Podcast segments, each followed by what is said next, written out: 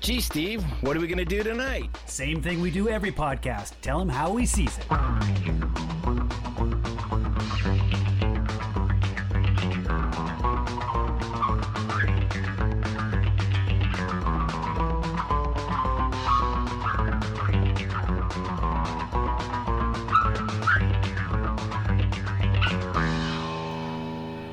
Now we just wait for Steve to do the magic. All right, here we go. It's How We Sees It, episode 39. Tonight we kick off the MCU, or the Marvel Cinematic Universe.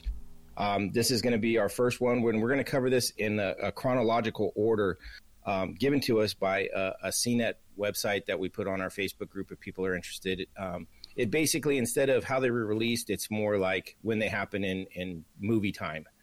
Um, so it's we're going to start with Captain America, um, the first Avenger, and then we're going to cover uh, Peggy or Agent Carter. I always call it Peggy Carter. I do every time, and I'm like, no, it's Agent Carter. I, I just I, I have done that from the get go. But we're going to do Agent Carter season one and season two. Um, this will cover our first, uh, or basically our kickoff of the MCU um, review that we're going to do. And uh, to do that with us, we brought in a special guest or a special friend. Uh, we got my buddy Bo, who I've known for a long time. Uh, he actually suggested this to us, and we I went crazy for it. I was like, "Yeah, I want to do that right away." Steve didn't have any problems in it, so uh, go ahead and introduce yourself, Bo. Oh, hey everybody! Uh, it's Bo, of course, a long friend of Noah's. One of my one of my first friends when I moved to California in uh, the early '90s. Uh, or sorry, sorry, late '90s. Late Moved here- nineties, yeah. Yeah, late '90s. Moved here in '98. Uh, met through some gaming friends at the Yeah. time. Uh, a couple of people who kind of Facebook friends with still, and and you know just kept in touch over the years. Played hockey with him, Did some other uh, nefarious activities with over the years as well. Definitely nefarious. and uh, yeah, yeah, it's uh, him, him, Alyssa, the kids. You know, just always, always been a big fan of the family. First time I'm seeing Steve's face, so That's right. uh, We texted a little bit, but uh, Yeah, texted a little bit, and uh, yeah, exactly. So, um, but yeah, it's great to great to be on the podcast, guys. I really appreciate you you having me on, and uh, it's great to be able to do it with the uh, the MCU thing because I mean I know Noah, you said in the last the last episode here that you were a huge MCU fan, and oh, big time. I've I've been a big Marvel fan since probably the early 2000s with comics and things like that. I mean, I, I was a big Ultimates, you know, Ultimate Avengers, Ultimate Spider-Man, right, all right. that kind of stuff. You know, those those were what really got me into it. And then I branched out into some of the um, the some of some of the alternate universe um, ones too. There was like Okay. Red Red Sun is a Superman if he landed in Russia. Is a great comic. I, Oh, I- I've, I've heard that one. had he landed in Russia and not in Kansas, it's a really it's a really interesting take on things. And then one of the other ones, which kind of branches, uh, not really branches into, but relates a little bit to what we're doing tonight, is uh, it's called Red, White, and Black, and it's um, talks about some of the first people that they did the super soldier, you know, they had the super soldier, Oh, oh, right, right. and it was um, black soldiers instead of like the white soldiers first. So they're doing testing on the black soldiers first, and some of them made it through before they tested on some of the white soldiers, and kind of what happened to them and how they progressed through sort of the army following Oh, them. Cool. it's like- that actually sounds really cool. Like I, I wondered about that. Like that was the first test and the only one. So yeah, kind of. it's really yeah, it's, it's really a great comic. So yeah, that's that's. But yeah, I was excited that you yeah, like I said, you had me on. It's good. Hoping, I- hoping I can make it through all 16 episodes. It's either going to be the best episode or the worst episode, right?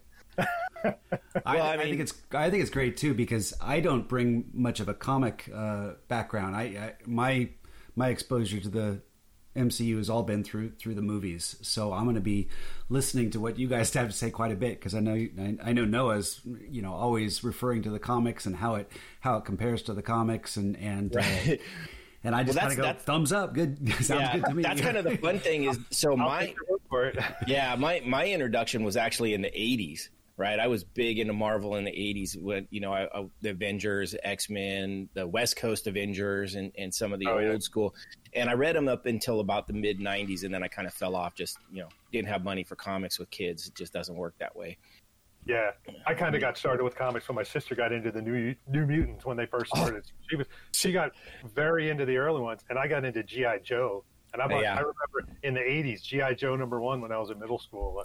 I had that thing for the longest time. It was nice Now, Yeah. I w I I, will say, back in the 70s, my first TV show that I loved was The Incredible Hulk, Bill Bixby and Lou oh, Ferrigno. right.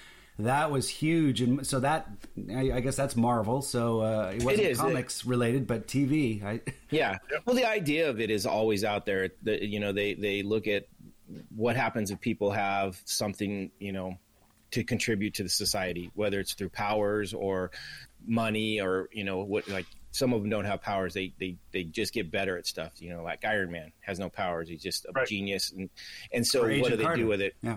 Yeah, Right. exactly.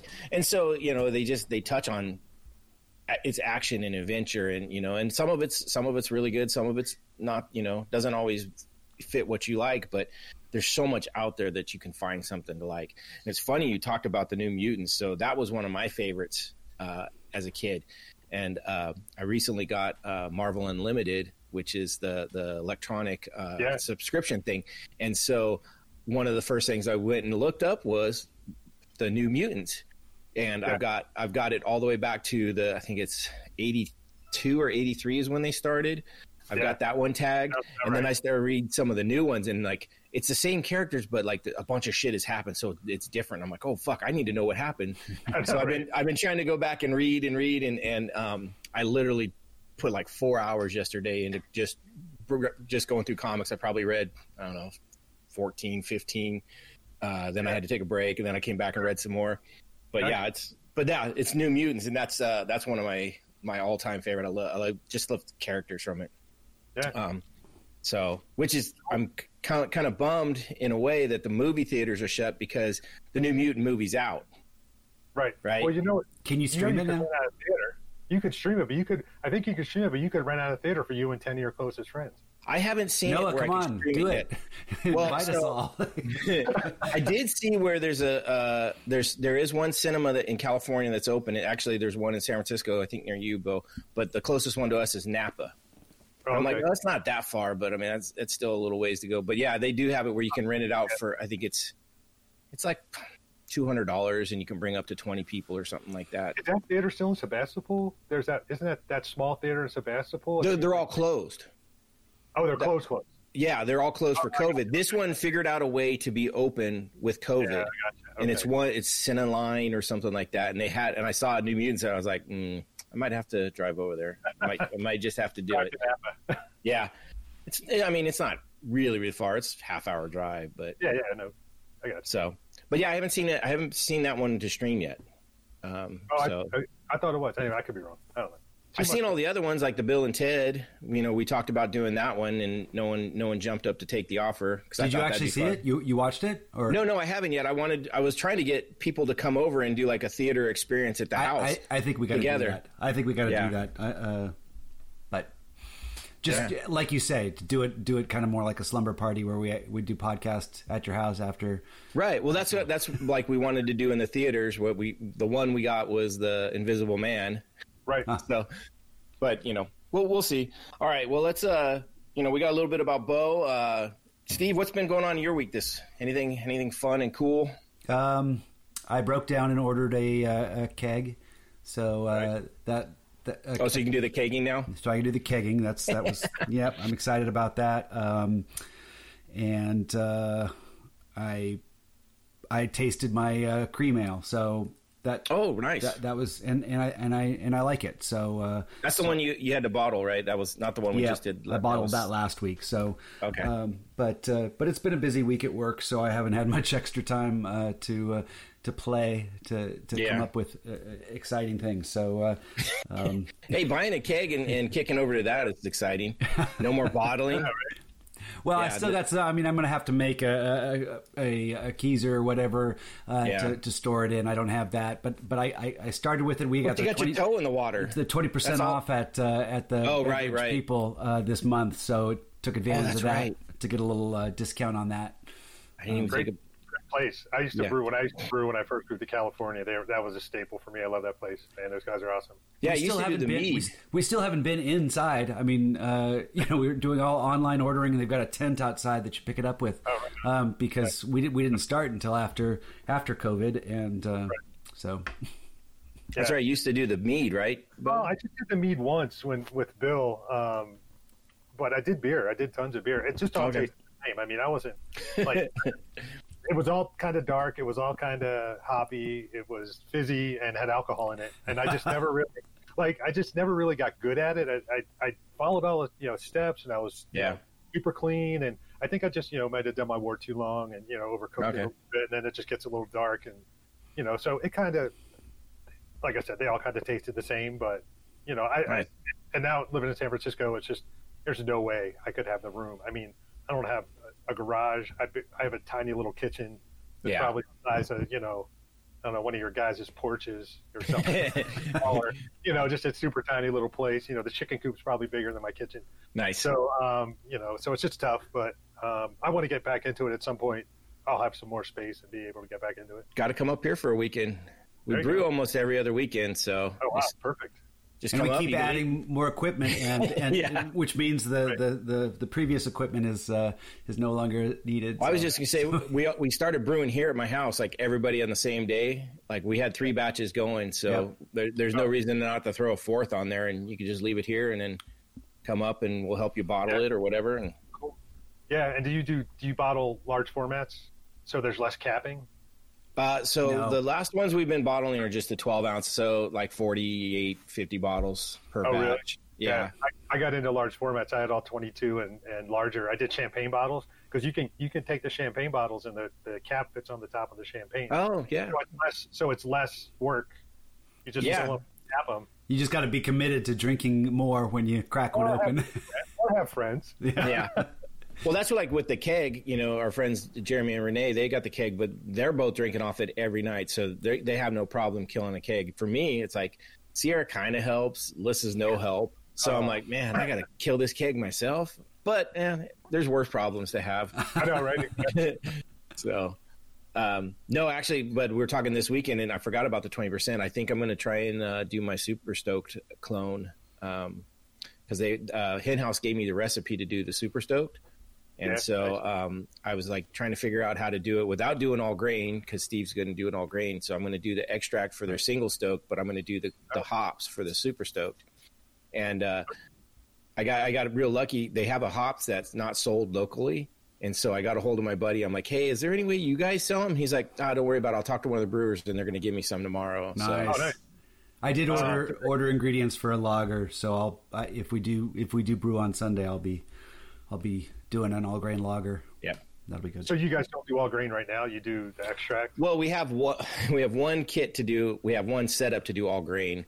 So usually, usually it's been what someone's doing all grain, and the other two are doing an extract. Oh, yeah. Just, just, just Yeah, to make makes it easy. Yeah. Yeah, that makes it easy. I started when I did my first when I did my first kit. Um, I did it with a Mr. Beer kit. You ever heard of Mr. Beer? Absolutely, that's what Jeremy Jeremy and I, I, use, I actually yeah. just ordered mine. I have it. I just, beer. The great thing about the Mr. Beer is if it still is the way it used to be, it comes with that great big tank with the tap in the front. yeah. So so you can like not you can you kind of have like a keg. Like, Yeah. Well, but you want to you want to be able to carbonate it and yeah, yeah, yeah. Oh, you carbonate yours? Because I did Oh, mine yeah. natural carbonation. I did all mine. I never added carbonation at all. I did all mine. Well, in the So with the bottle, keg- in the bo- bottle, we'll add Yeah. sugar to carbonate Yeah. it. But if you're going Yeah. into the keg, then it's just forced carbonation. Yeah. Oh, right, of course. Yeah, that makes sense. Yeah. Well, I, so every time we've done them, I mean, when we put them in the bottles, we, we, we pull it off the yeast and everything before we add sugar to put them in the bottles. So Yeah. you would have to transfer. But I mean, we'll figure it out. I mean, it's it's. Yeah, you're- you're not you're doing it because you love doing it. You're not Right. doing it because you're like. I mean, I'm not trying to outsell this. I'm not trying to like win some awards. you're not. Yeah, you're not going to Great American Beer Festival next year with your homebrew. nope. well, I don't know if this Super Stoke clone comes out pretty good. Um, so, Well, if you're making a clone, though, I don't know if you can go and and and, well, yeah. and, and put it. No, in, and I, w- I would never try and do that, but I'm I'm really happy that uh, to try this just because uh, drinking those out of the can, and I mean, I'm like, this is the best beer I've had in a long time. So I was like, if I can get anything close to that, so that'd be good. Yeah. Hen House is a good brewery. They make good stuff. Yeah, you know, it's funny. I, I didn't know about it for a long time, um, and I had like I have a buddy who works, um, a guy we played hockey with. I don't know if you remember uh, Rosie, Dave Rosenfeld. Mm, sounds familiar. Yeah. Yeah, I think he was there right at the. He was a kid though when you were at the end. He probably was refing. Um, Right. real- oh yeah, yeah, yeah, for sure. Yeah. Yep. So he he works there, and uh, so he kind of gave me the hookup to get the recipes and stuff good. like that. So pretty stoked about that. That's All right, awesome. cool. All right, well let's uh let's get into these shows, and we'll get in first with what we're drinking. Uh, we're gonna start with uh, Captain America. I don't. I, I have two separate drinks, so I'm gonna I'm gonna do mine separately. I think. Um, Okay. But uh, I'm not sure about you guys, but uh, for Captain America, and uh, I- I'm going to show you guys because we're doing this through Skype, so you guys can see it. It's a uh, a red, white, and blue kind of cocktail. Oh, look at that. So, uh, so this was the first time I've ever really tried to separate the layers, and uh, it worked on the, the. I, this is actually the second one I made. The first one didn't work as well; just kind of became a purple mess. So, um, but this one, it's really it's um, the blue kaku, or so I I don't know how they could say. Curacao. Curacao. Is that what it is? Yeah, It- it- Curacao. that's not what it looks like on the label, but It's not what it looks like on the label. No, it's not. okay. So uh, it- there- it's that for the blue, and then for the uh, white, I used um, pineapple rum um, because that's what I had. Um, most of the other ones said to use a schnapps or something like that, which I think might be heavier, so it, it would separate a little better. so that's why it's not as clean as the other. And then on the bottom, it's just grenadine. So. Okay. But yeah, I was, I was looking for a bunch of different ones. I'm like, how am I gonna make this red, white, and blue? I got to do red, white, and blue because you know, Yeah. for me, that's cap, right? That's great. Yeah, absolutely. Yeah, it's perfect. All right. Uh, so you, I'll drink this while you guys talk about yours. Go ahead, Steve. You can go next. I Wait, think I oh. know what you might be drinking. yeah, yeah. Well, yeah. I, uh, you know, one of the one of the common characters in both Captain America and Agent Carter was uh, Howard Stark, who's kind of the. I don't know if you want to say he's kind of the father of the MCU, or at least he, he's one of the original original. If you go Well, back wa- into the history chronologically, he's there at the beginning, and uh, he, he brings uh, Tony Stark into the picture. But uh, but I did a little looking up and and you know he he he likes to drink and there's there's a lot of references to Amongst Jarvis other having, things. having to Yes. make martinis for him and and so so I went I I'm not this is not a a uh, a um, a vodka martini this is an, a legit gin uh, uh, dry vermouth I did put a little um, orange bitters in there. I'm not. That was an option. I did that just because I, I preferred it a little bit. But I, I got gotta go the- pinky I got the olives. I like that nice touch. I found a glass. This is a, this I think is more like a dessert bowl, but it looked like a martini glass, and it just and but I did and I mixed it, and I've got I've got extras. So Oh, uh, this is my uh, this is my. Howard Stark drink uh, to to take me through uh, the uh, Agent Carter and, and Captain America. So I got a twofer. What What's kind that? of gin did? What kind of gin? Uh, Spirit Works. Spirit Works is my go-to gin. They're a local uh, Sebastopol. Um, Okay. They do a slow gin that's delicious, and uh, and uh, I'm I'm a I'm a I'm on their mailing list. I like picking up. He's a lot gin fan for sure. We've been hearing about it for a while. Have you been up to Healdsburg to Alley Six? You know, Alicia got me a bottle of Alley Six uh, for my birthday a couple years ago. Loved it. She actually is not. She does not care for gin, but she was excited because she really enjoyed it. So she thought I she she she got me a bottle of that. I still have the the empty bottle in my uh, liquor cabinet. So Nice. We have a little bit of that at home too, so it's good stuff. I like it a lot. I'm kind of a gin fan myself, so cool. Um, all right, so I guess it's my turn. Um, so I am actually not in San Francisco right now, so don't rob my house while I'm gone. But, uh, we're, up in, we're up in Tahoe.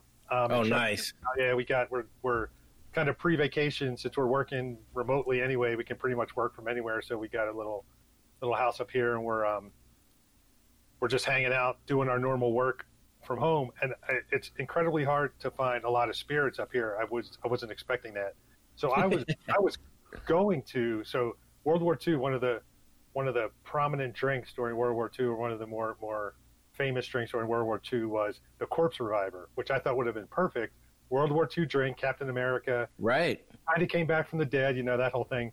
But two of the ingredients are were unobtainable when I got up here to uh, to Tahoe. Gotcha. So, so I switched it up a little. Little uh, shout out to Santa Rosa and a little shout out to Captain. We'll cover up the Kurt. I got a Cooperage. it's a Cooperage um, Captain Kurt, which Okay. is so it's um it's a pale ale with Citra and Cashmere hops. Cashmere. Have we tried Yeah. cashmere? I don't think. Uh, it's in a couple that I've had. okay. So yeah, so it's the closest I could come to even coming close to a Captain anything. It was Yeah, either no. that or straight bourbon for the American man. Um, so I went with I went with the Captain Kurt. So yeah, there you go, perfect. Yeah, I got the bourbon for uh, the the Peggy Carter or Agent Carter uh, Yeah. as my second drink. Is I went well because I'll, I'll just talk about it now so I can keep drinking it while we go. Um, I was looking up just trying to find anything that they drank in there, and one of the things that came up was the um, Axel grease, uh, bottle of axle grease that she gave to uh, Dum Dum Dugan uh, after one of their adventures. And so I was looking at it, I'm like, is this a real bourbon? But it doesn't come up anywhere. So I was like, okay, I'm gonna have to get a bourbon and just call it my my Axel Grease bourbon. But uh, it's one of those ones where it shows up in it and it kind of has a little play because he has it from her, and then he gives it to one of the Russian guys, who then Oh, ends right. up Yeah, sleeping with it, sleeping Yeah. with the bottle. So I went I went with the bourbon uh, for the Peggy Carter just to just for a little shout out to Dum Dum Dugan too, just because I kind of like the character myself. Well, he he makes an appearance in uh, Captain America too. He's he's in this. Yeah, well, he's part of the Howling Commandos. Yeah. Right. Which is it, it's that's straight from the comics, like old school, like like in the '40s when it first came out. Um, those guys were part of it. Oh wow.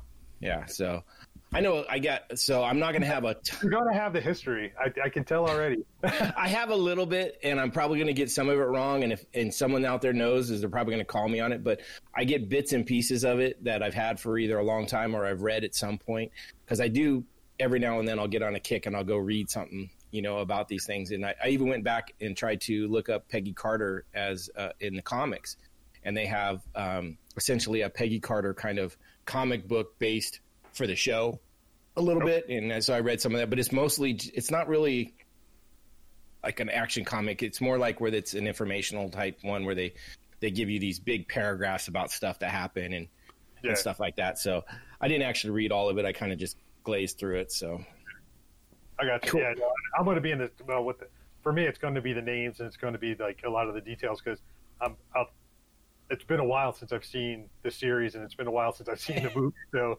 it's going to be. It, it's it's you know I, I have I know I feel about a lot of this stuff and, and certainly it's well and that's a lot of the i think movie. think that's more what I want to talk about too is not necessarily get into the details and scene by scene breakdowns, but more like what they meant and and how you, how they made you feel. What did they contribute to the MCU in a total as far as like fans? Like I don't I don't want to I don't want to discuss you know loopholes and you know plot holes and things like that and Easter eggs or little things like that. Right. Mostly that's Oh, there's Easter eggs are fun, but yeah, I get you. but you know what I mean? There's other podcasts that are going to kill that way better than we're going to. I want to, you know, we're not telling people what the story was. We're telling them how we sees it. exactly. So, yeah, no, I guess that. All right. Well, let's start with Captain America. And, and what I'm going to do is I'm going to start off with just some of the, the knowledge that I knew from reading today is uh, the Captain America uh, First Avenger was released on July 19th, 2011. So we're talking almost Nine 10 years ago. So yeah, nine, nine, 10 years ago. Almost. Uh, this was the fifth movie in the series uh, of the MCU, so it's the fifth movie released.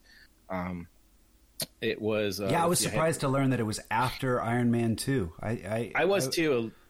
Yeah. So I was, there's yeah, I kind of was too. Yeah, for sure. And it was after Thor too, right? The Right. first- Yeah. It was, it was. It was actually. They even had a little preview of uh, the Avengers at the end of the movie. Uh, Well, that was- because that was already in the in the making. They were just getting that last one in. so this had some really weird stuff to it. This actually started the concept of this started in 1997, and it was in six years was in a lawsuit like that held it up to even go forward, right? And then it took 2003 to 2011 to even get released. So I mean, almost eight years after it got out of a six year lawsuit to get going from from concept. Captain America itself. Captain America the movie, the first Avenger oh, movie. What was Yeah. it? Well, do tell. I, that's just what I read. I didn't get details of what I mean. The part of it, part of it was the trying to figure out who was going to write the scripts and who was the directors. That Okay. took like two years um, towards the end. But the lawsuit, I don't know if I figured it probably had to do with some TV, uh, you know, like a Sony deal, kind of like there Like was probably a Spider-Man. Captain America. Yeah. There was a Captain America TV show in the '60s, I think. So it might have been still part of that. Well, there was Anyways. a Captain America movie back in the '80s, I believe. Yeah. So, there might have been some stuff with that, but like I said, this so this started in 1997. So this potentially could have happened before Iron Man, essentially, but it might have been because it took so long to get everything ironed out. And I almost am glad they did because it really set up the Avenger movie to come right after it um, in the release. It, it kind of set up the the wheels going as far as like Iron Man was a perfect movie to get started off because it kind of sat on its own. It didn't need it didn't need the the the oorah and all that the the gumption well, behind it. Too, right? It didn't need all the, the kind of history and the build up and all that kind of stuff. I mean, Right. that, that's like I, I didn't know a ton about Cap. I mean, I knew a bit about Captain America, but I didn't I didn't know about all the tie-ins to all the different characters and all the history. Like from the comics I read, it was like more kind of modern day, and the characters Mhm. were there, but I didn't have the vast history. And that was the good thing about this. It kind of brought all that history kind of into it that I wasn't really aware of. Right. It was a good origin story. It's it, to me. I think this origin story and I think the um, Iron Man first Iron Man were probably the two best origin stories that they've done so far. I I will I will say that as far as Captain America, the first act where it really talks about his development from a weakling to to Captain Yeah. America, I think is one of the best acts of any any of the movies. I wasn't, you know, this the second and third act I wasn't as big of a fan of, but but so much from that first act where you know all the, the visually the just all the transitions from that built his character was was so memorable. I watched it again recently and that whole first act I remembered so flawlessly and the second and third act were all all new to me. So it really Right. stuck with me. I just think it was so well done that first act.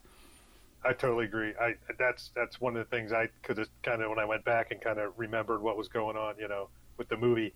That's that's the one thing that sort of that. Well, the two things are one, the the sort of zero to hero thing, right? He was a total Oh yeah. Sure. and all that, and then he became obviously Captain America. But then also the Bucky tie-in, Right. Like a great sort of thing that they've they've kind of flowed through the whole way too. I thought that Yeah. was pretty Well, and that was a change from the comic too. Bucky in the in the comics, Bucky was like a young a young kid, almost like a, a Batman Robin type situation. ah, Um, so it, it was a little bit different. It wasn't like the buddy buddy. It was more like the the mentor mentee type thing. So that was a change, and I I actually like this one better. Um, I, I think it plays better in the in the aspect of Captain America. Like I don't see Captain America taking on a kid as a uh, a sidekick that he's going to take into danger. You know what I mean? So is it the same character arc of Bucky becoming uh, the um, Yes. what? What is Oh, it? that's a good question. I don't know that from comics, to tell you the truth. Okay. that may be some. I know there's a Winter Soldier uh, Winter in the Soldier, comics, okay. but I don't. Or Winter Soldier.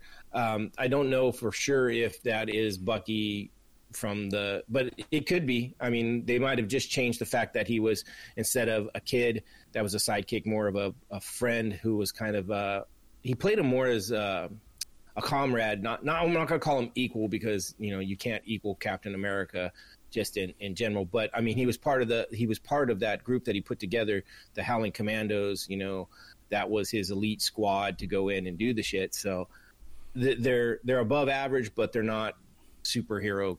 You know, Th- they're they're like you know but not Captain America, you know, right, right. But I mean. You can't. For every one of those, there's a hundred non. You know, like he, like Agent Carter. I mean, she's a badass on her own, but she doesn't have you know she's not going to go into you know battle with bullets flying and jumping from airplanes with no parachutes and stuff like that right? so um but you know that he had he had, he was a badass just you know we see that in the third act you know where we where we lose him and stuff like that but you also kind of get that you you see that whole little howling commando group which is that group is that we're in that that group that they, he rescued you know he's he breaks in by himself into this big compound Right. you know and shows up and that's before he even had the good shield that was when he still had the the shitty like fake Right. shield yeah, and uh, I love that part because they're like, "Who are you?" And they're like, well, "I'm Captain America." Who the fuck's that? it's like I- I'm here to rescue you. And like, fuck, okay, whatever, guy. You, you know that part with the Howling Commandos that stood out in the movie as from a from a person that didn't know the comics. It seemed out of place. I didn't think I didn't think the director kind of tied it in very seamlessly, like like it. So so to me, those characters didn't fit with the movie. I, I thought I thought they seemed they seemed two dimensional, and it, it whereas a lot of the movie, Agent Carter and and and and a lot of the characters just really solidified that that movie. Uh, they did not. They stood out as uh, cartoons. well, maybe they do. Oh, go ahead, no. I was gonna say uh, part of that I think is is that I know what you're talking about. The scene, like they're part of that breakout. They really kind of raise above. You know, that you, you kind of have your normal troops, and then you have your guys that are commanders and stuff like that that kind of kick the guys in the ass and get them going. Those guys kind of raise to that level, and they show that when they're escaping. And then the next scene they really show them is kind of them marching through, which almost looks like a um, like a, a commercial, right? It looks it, which they had earlier shown the same kind of thing with him walking with guys. Right. And so I, I can see where you where you would come to that, and they didn't have the backstory as much into the Howling Commandos. And it was just because I probably did. didn't I didn't know the comics, so mm-hmm. so I couldn't put that together. So to me, it just didn't seem to fit. And I thought, Yeah. I bet that I, I actually thought I bet that's a character from the comics that they're just trying to shove into this somehow, and it, they're not getting it right. It didn't feel like it fit with the with the the tone of the film. Well, they also probably knew that you know they there was so many characters right. that they had to introduce. They had to introduce so many people, so many characters, so many people that came up later. You know, whether it was for the TV show or whether it was for the future movies, you know, whatever. It's like how many people can we develop the story on in one movie? You know, it's like we Yeah. have to have some people in there to kind of make the movie sort of entertaining or have a storyline to it, but you know, we can't develop everybody. Maybe that's kind of what they were thinking. I don't know. Well, I know, I know, we, we're not on this for this podcast, but the next one will bring on the Avengers, and that's a movie that took such unusual. You know, you have you have Thor, who's a god. You've got Iron Man, who's dealing with science. You've got Captain America, who's got some sort of serum, and you, you know, and and And totally, Hulk. they're all yeah, and a whole brings the anger. Yeah, but and the, you think how are they going to integrate these movies into something that feels feels balanced? And that's a movie that was so successful in trying to integrate such disparate different ideas and make it make it just feel feel tonally uh, um solid. Um, So I would almost bet that more people saw, not, not, maybe not more people, but a lot of people saw Avengers and then went back and watched Thor and Captain America and maybe even That's what I Iron did. Man. I mean, That's absolutely what I did. I didn't see Captain America when it first came to the theaters. oh really? Like, I saw the Avengers first. The Avengers was well, Iron Man came out first. I, I forget Yeah. what order came out in the theaters, but I, It was I definitely- Iron Man, Thor, or oh no, for the Iron Man, Hulk. the Right. Incredible Hulk, not Hulk. Yeah, yeah, the Incredible Garbage Fire, and then uh, and then Thor, then Iron Man two, and then Captain America. According to your list, actually, Iron Man two came out before Thor. About Uh, released- uh, 2010, and then Thor came out in 2011. Okay, that that might be true. I I just pulled it from a list that I, I got off of Wikipedia that the the released. Oh, this is your list that you sent out, Noah. Come on. That's not my list. I re- oh, but you're right. It does say no. I, I was I was going off of what I remember, but yeah, this does have Iron Man before Thor. Iron Man. I'm shocked that before Thor. and Captain America came out like within three months. Wow. they were packing them in there for a while. I mean, for a while they were. Well, they packing- were they were trying to set up that release of Avengers. Well, and notice the I- title I- for the title for Captain America is t- Captain first America: Avenger. The First Avenger. They're trying to draw people Yeah. in and saying, "Hey, this is critical if you're going to go see the, the Avengers." Uh, maybe they were afraid that it wouldn't get the well, audience. but they also had that's that's when they had the first trailer for Avengers was at the end of the I Captain know. America release. Yeah. So Yeah, I don't Um, remember seeing it in the theaters. I think I think the first one I might have seen in the theaters might have been the Avengers. Well, I be know I saw I Before know I saw Man? I don't think I saw. I don't remember seeing it in the theater. I, I might have. I mean, it was eight or nine years ago. A lot has happened. right. oh yeah, no, for sure. Actually, it was 12 years ago for Iron Oh, Man. there you go. Okay, well there you go. So yeah, I can't. It's so exactly. I I think I I'm pretty sure I saw them all in theater except for Incredible Hulk. I, I actually um I can't even remember if I watched the whole thing. I saw that. I don't think I uh, saw Iron Man 2, but I did see. I, you know, we, we'll get into it.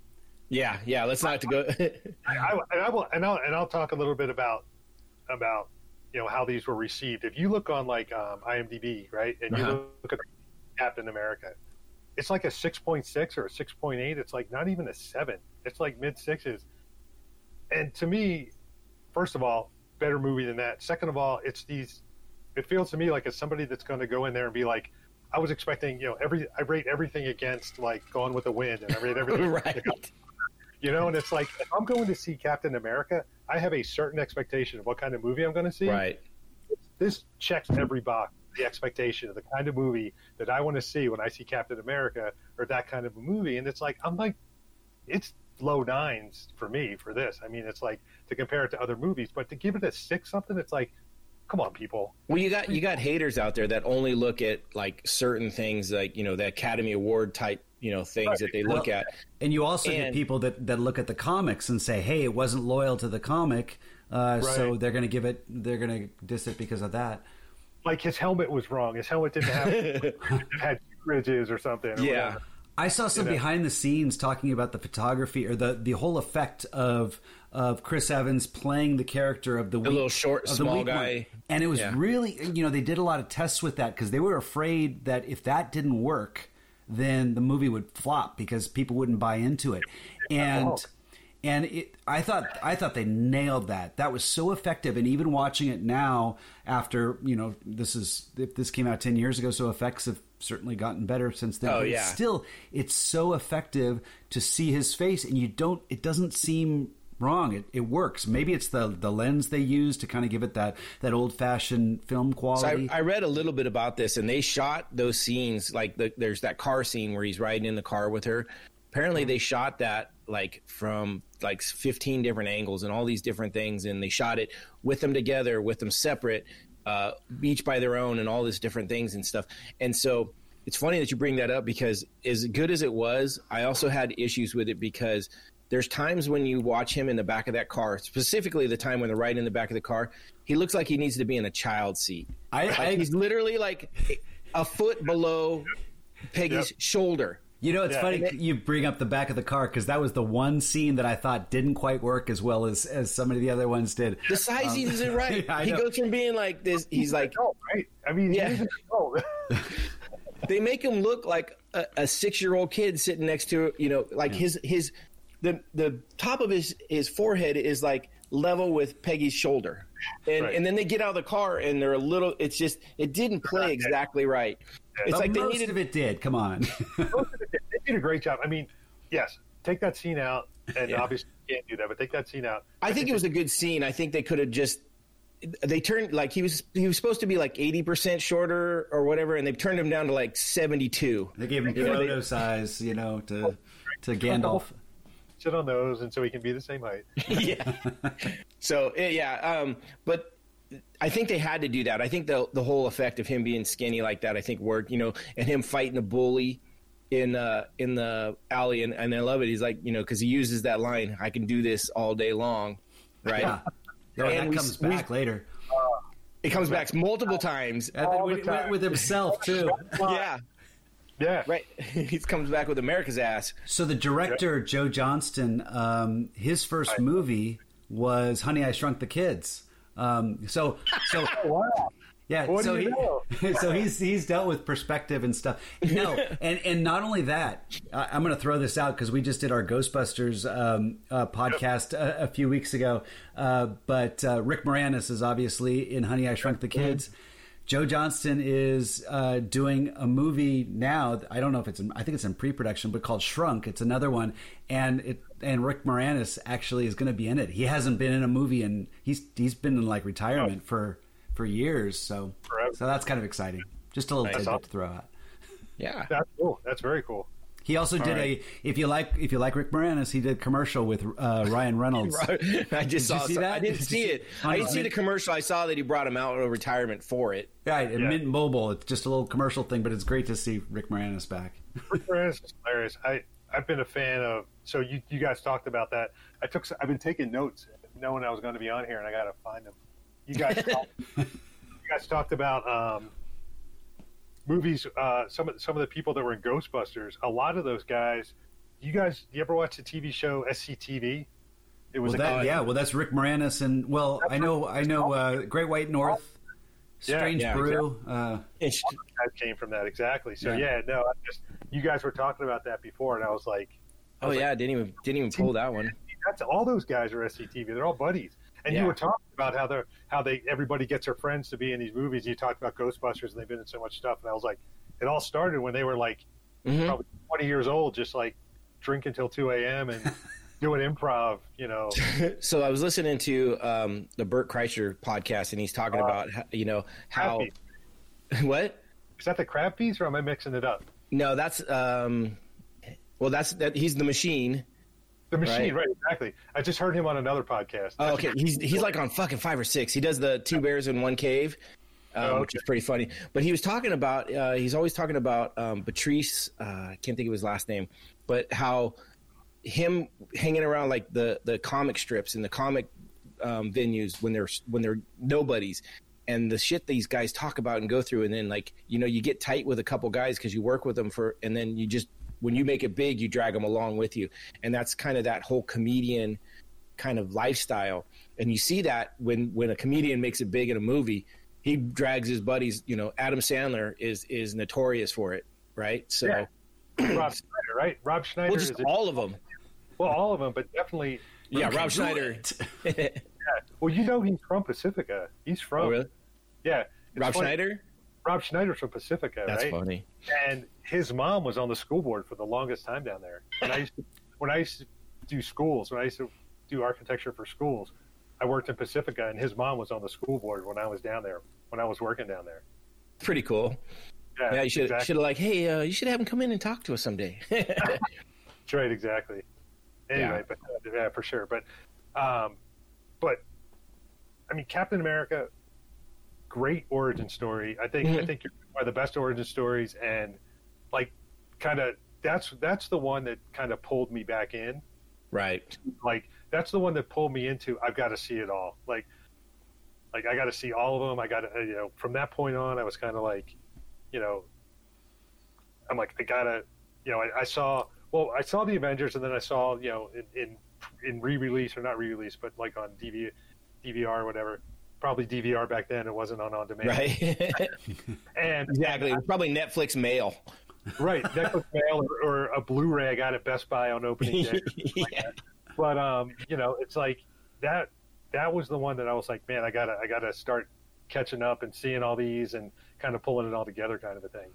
I, I think so too. For me, um, like I like I said, I read I read Avengers when um, I was in God, it was like eighth grade, so it was like eighty four, and I remember Cap was not my favorite. Iron Man was not my favorite. I actually liked Hawkeye a lot more than both of them um, in the comics back then, and uh, and it was funny because after this movie, I was like, "Fuck, Cap's a real badass." Like I love fucking everything about him. I'm like, I I still want to go get a shield tattooed somewhere on me. I don't know where. Um, But I want to get the shield. I want to get a shield, and I want to get Thor's hammer. Those are the two I want. Like, and I kind of want them together. Oh, yeah, of course you should. Spoiler Yeah. alert, you should. Uh, right? No, but I, I was a big Hulk fan. Like for the longest time, when I was reading comics, Hulk was my favorite, and I like got all the spin-offs. Like I got Gray Hulk and you know all that kind of He's stuff. He's been like every color, right? I, probably, yeah. Yeah, he's like yellow hole. Just shake up your Captain America drink and Yeah, exactly. But um, you know, I've grown to become a huge Captain America fan, and my sister's a tremendous Captain America fan, and she's talked about. it. I don't know if she's done it, but I think she's gotten a Captain America tattoo. Nice. So, yeah, I, I, I told the gr- the circle with the star in the middle. yeah, well, we got to yeah, yeah. We Wear got the shirt to there you go. There you go. Oh, we gotta we got to hand it to the casting. I, I mean, I think they cast Chris Uh. Evans just really embodies Captain America. They did a lot of really good casting in this whole MCU.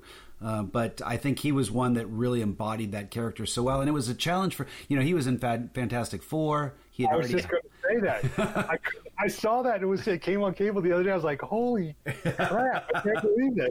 He's a, there. There's a couple people that have been two people in the MCU. He's one of them.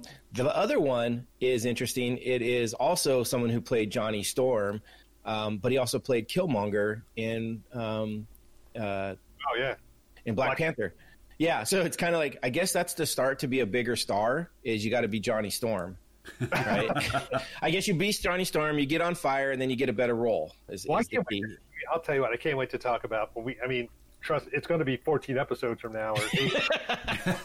Well, I can't wait to talk about some of those movies because there's all these theories that you hear about, like like what's going to happen with that. So it's like you, Hmm. it's, hard, it's hard to not talk about the end movies when we're talking about the beginning movies. It's like yeah, you, you, you're 100 percent right, and I thought about that too. I was like, man, we're taking on a big thing, and it's like, and doing it. I mean, we may have to even bump up our schedule. I was trying to be nice to you guys for the viewing part of it. I mean, I know you're deeper into it than Steve. Oh, Um, I'm, I'm- I'm in the I'm in the. So I I kind of you're in the middle. I'm in, I'm right about in the middle, but I realized I went back and looked at the at the, the sort of calendar, for lack of a better term, Yeah. I realized I screwed up. And I, got, I got ahead and I went to uh, I went to Luke Cage, Oh. and I realized I missed season two. I was actually kind of happy because I've watched Daredevil season two before, but I'm trying to watch them in order again, and I missed season two of Daredevil. Oh yeah yeah. So I kind of stopped and went back to Daredevil. So now I'm trying to finish up Daredevil, but I'm in this this like just desert of the re, of the Netflix TV shows of Marvel. And it's like it's like 13 episodes of Luke Cage, 13 episodes of Right. season two of Daredevil. Like I'm like, oh god, I just want to get to a movie. I just want a movie.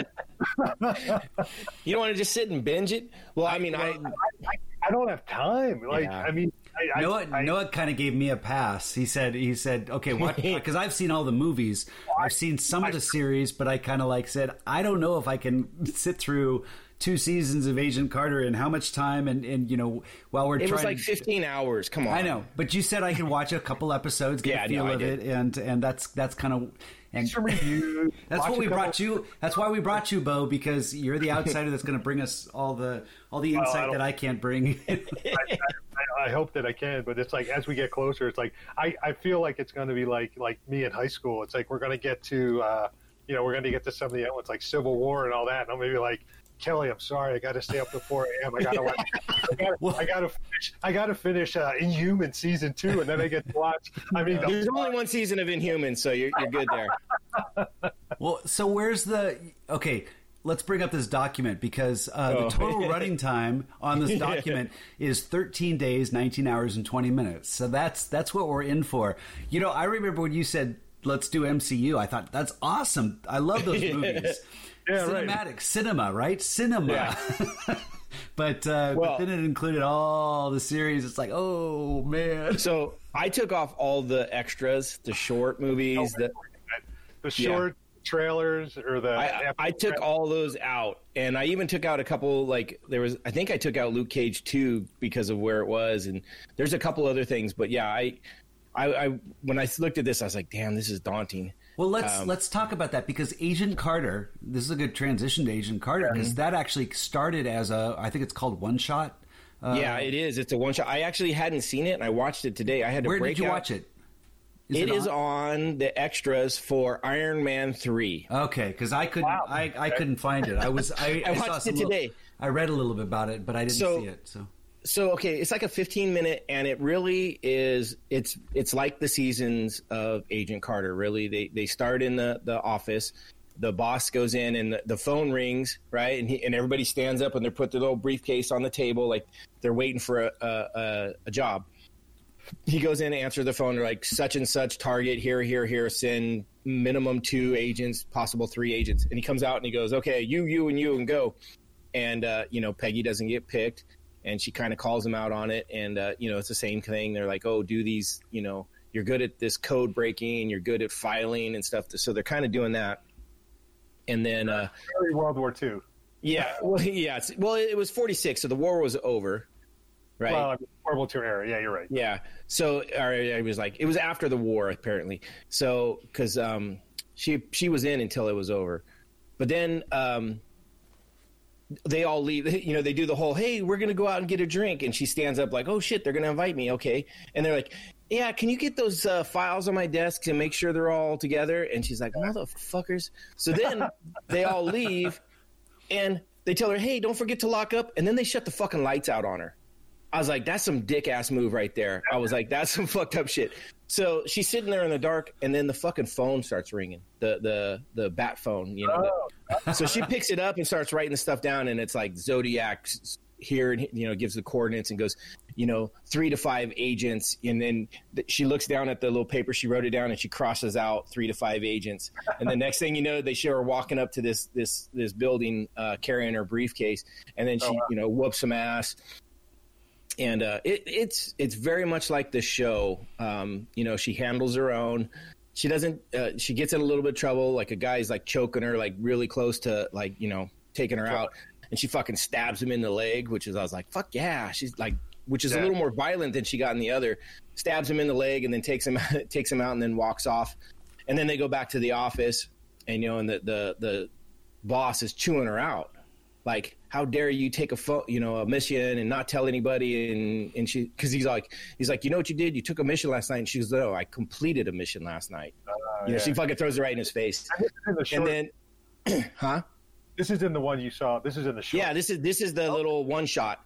Yeah. And then so then uh she goes the the boss goes in, the phone rings again, like everybody's standing up, "Oh, we got a bo- we got a job." He answers the phone and it's it's Howard Stark. And he's like, "Look, you're going to go in and you're going to tell Pe- uh, Peggy Carter or Agent Carter that she did a fucking great job. You're going to fucking compliment her and you're going to do all this. And then you're going to tell her she's now to come to Washington to be in charge of S.H.I.E.L.D. Oh, and the guy's like, and the guy's like, well, and he's like, no, you're gonna say this, and you're gonna say that, and he's like, and then the guy's like, verbatim, and then he he walks out there and he's like, he gives her the news, and and I'm supposed to help carry your personal effects down to your car or something like that, and so.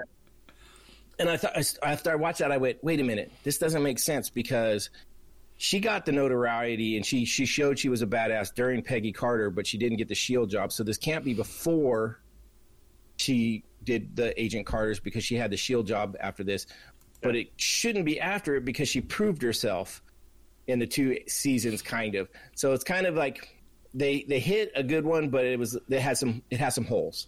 Yeah. So, but it was it was a very good start, and it was definitely a, it would have been a good pilot for like how this series could be. And, in and your really in your uh, uh, MCU chrono- chronology, uh, it says Uh-huh. it's potentially non-canon. So it fits it in between the two seasons, and it, Yeah. and, and it says potentially non-canon. So it's possible that that that wasn't really tied to the. to and maybe the- they did it before, like they had the whole stories developed too, right? right, right. It was it was it was done. They made it, was two done years before the the two years the before series. the yeah. series. Yeah, I, don't, I I, think don't, I, I got to admit, I don't have the spreadsheet up. I don't know how I can find it, so I'll be better prepared next time. This is my, this, is my this is my maiden voyage. No, here it's all good. the podcast, so We're, we are not That's like fine. very good. At, like I'm horrible at keeping notes and stuff like that. I usually go off the cuff, so don't don't worry about it. You're doing good. I was surprised because because you know when I think of the MCU, I think of Kevin Feige as far as kind of Yeah. the the, Happy. the the producer who kind of no no that's uh, that's uh, that's not happy that's He plays Happy Hogan, doesn't he? no that's the No, no, director uh, the guy from Swingers. right uh, what's Oh, his okay. name um, no Kevin Feige is the producer who who kind of oversees the whole MCU and its its timeline and everything. But do you know he was actually involved in Hulk, the original, not not the Incredible Hulk, but Hulk, uh, back the the uh, Ang Lee You mean film. Kev- uh, not the Ferrigno one? The no, No, the the first- the, the There was, there was Hulk movie before the Incredible Hulk that wasn't related to the MCU. oh right right Right, it was like Ang Lee directed it. Uh, right. That was a great one. but uh, That's the I, I Eric was surprised Bana? to. Uh, yes, Eric, Eric- Bana, exactly. Jon Favreau. That's the Yeah, guy. Jon Favreau. Yeah. Jon Favreau. Anyway, Yeah. So okay. Uh, So anyway, so let me ask you this. So, uh, I mean, obviously there's what 20, 16 episodes or however many episodes there are. What what did you guys think about kind of the whole? I mean, I, I'll I'll give you my two cents. My two cents is I thought season one was far better than season two. I mean, in, I think my- season one fit more into the MCU and what what she was from coming out of uh, Captain America movie to the next stages. I thought it fit better with the the the flow of the story of the MCU and how it, it you know it dealt with Leviathan, which is you know just another Hydra. You know, um, you had your Black Widow and stuff like that. I I thought it played really well into that. Um, I, I do agree too. I believe season one was more enjoyable than season two. Um, I didn't like season two as much, and um, they played more into feeding into a later Agents of Shield. Well, I was just going to say that. I just had before I was just going to say that same thing, and I didn't realize it till just now because I was I was talking about the su- supernatural kind of aspect. Of it. Yeah, you know that supernatural aspect of season two. And the thing about the supernatural aspect is that definitely ties into Agents of Shield and the whole series of what's going on with that. It definitely has that tie-in, and I'm glad I came on because I would have never realized it. Otherwise, I would have been sitting around watching, you know, Sunday football and been like, "Oh, yeah. Agent Carter ties right into Agents of Shield." so the other thing I didn't like about it was, oh, sorry, Steve, didn't mean to cut you off there, but um, I thought season one dealt more with her being spy like and, and detective like and, and really honed in on her skills like that that they kind of showed more from the Captain America movie. Where it got into season two, she didn't seem the same. Like it it really I think they were trying to like give her more personality and have her have more human interaction and contact but i to me that wasn't what i wanted in the show i wanted more of what she was season one where she yeah. she almost had that cold shoulder a little bit but she used it to her advantage in, in everything she was doing so sure. I, I, maybe that's why it was it was different you know uh, what are you gonna say, Steve? Well, I'll, I'll, say I'll say first off, I did not watch all two seasons. I, this was this was one that that kind of hit me. I'd never watched it, so I watched the first two episodes of season two, and then I skipped the last episode. I'm sorry, the first two episodes of season one, and then I skipped to the last episode of season two just to see how it compared. you missed everything. No, I know, but but that's fair. I got a real. I I really I really enjoyed season one. Uh, season one, those first two episodes. I thought this is great. This is fun dialogue. This has got kind of an old fashioned film noir style to it. Good character play off off of Jarvis and. And then when I hit season two, episode uh, 10, Hollywood Ending, immediately it felt like they cut the budget in to a quarter. they hired, you know, high school actors that just did not feel. It was the only time it really um, it really had energy was when Peggy Carter, you know, Hayley, what's her name, Hayley uh, or uh, um, oh, yeah. Hayley Atwell. Um, Atwell, yep. Hayley Atwell uh, was on screen because she's still she's still so uh, really control. You really commands that that role and and makes it it fun. Um, it, it, seemed like there was a definite um, um, tick down in in the production value and and and quite a bit. So that so I did not watch all both seasons. I got but but I agree with yeah, you. Season one was definitely uh, much better. See, I think I think you missed out by not watching the rest of season yeah, one. Well. I think is, in your spare time, you should go back and watch the end of season one. I think season one's a really good season. Yeah, good. I told you to watch this with Cindy because I think she would enjoy it too. Um, you know, this is one of the first ones where they really, sh- you know, I, we have Black Widow in the Avengers, and you know, she has that female um, power character covered. Um, but this is this is one where it's I mean it's the only one um, until we get to then later Captain Marvel where it is you know she is the main character all by herself um, and they really well, do a really good job. And then later well, this year, hopefully, we get to Black Widow. Yeah, exactly. We should have already had that months ago. Well, but I mean, but Black Widow was in Avengers, so she this isn't oh, her first go. Yeah. But but she was a team. She was part of a team. She never had that that individual. So yeah, right. she'll have the individual.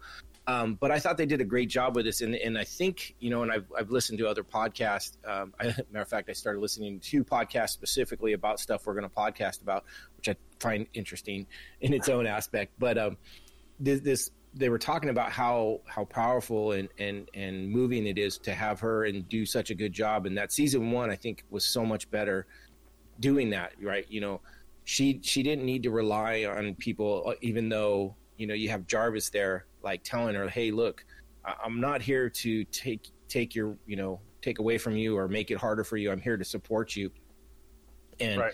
she has to get through all that and she finally does and that that's a really cool, cool part of it but I think this was a, it was an important show for them to have to have that that female perspective as as a hero. Well, and I think part of it too is like you talk about season two not being well, we we've all talked about season two not being as good as season one. But I think the biggest thing is it's like it's American it's American television. It's a problem with American television. They beat things into the damn ground. right. Like, we will keep doing this as long as we can do it until you know until you know we run out of film Whereas, you know, I look at like BBC shows and you look at like Luther. Luther was three seasons. Luther mm-hmm. was a fantastic show, right? It, it could have been, in my opinion, it could have been six seasons, eight. Didn't seasons. they do a fourth season? Didn't they do like a fourth? kind of truncated like three episodes yeah. the fourth season, kind of a thing. But it was like a special. It was like a special kind of mini series, kind of a thing. But even look at like Black. I don't know if you guys watch Black Mirror.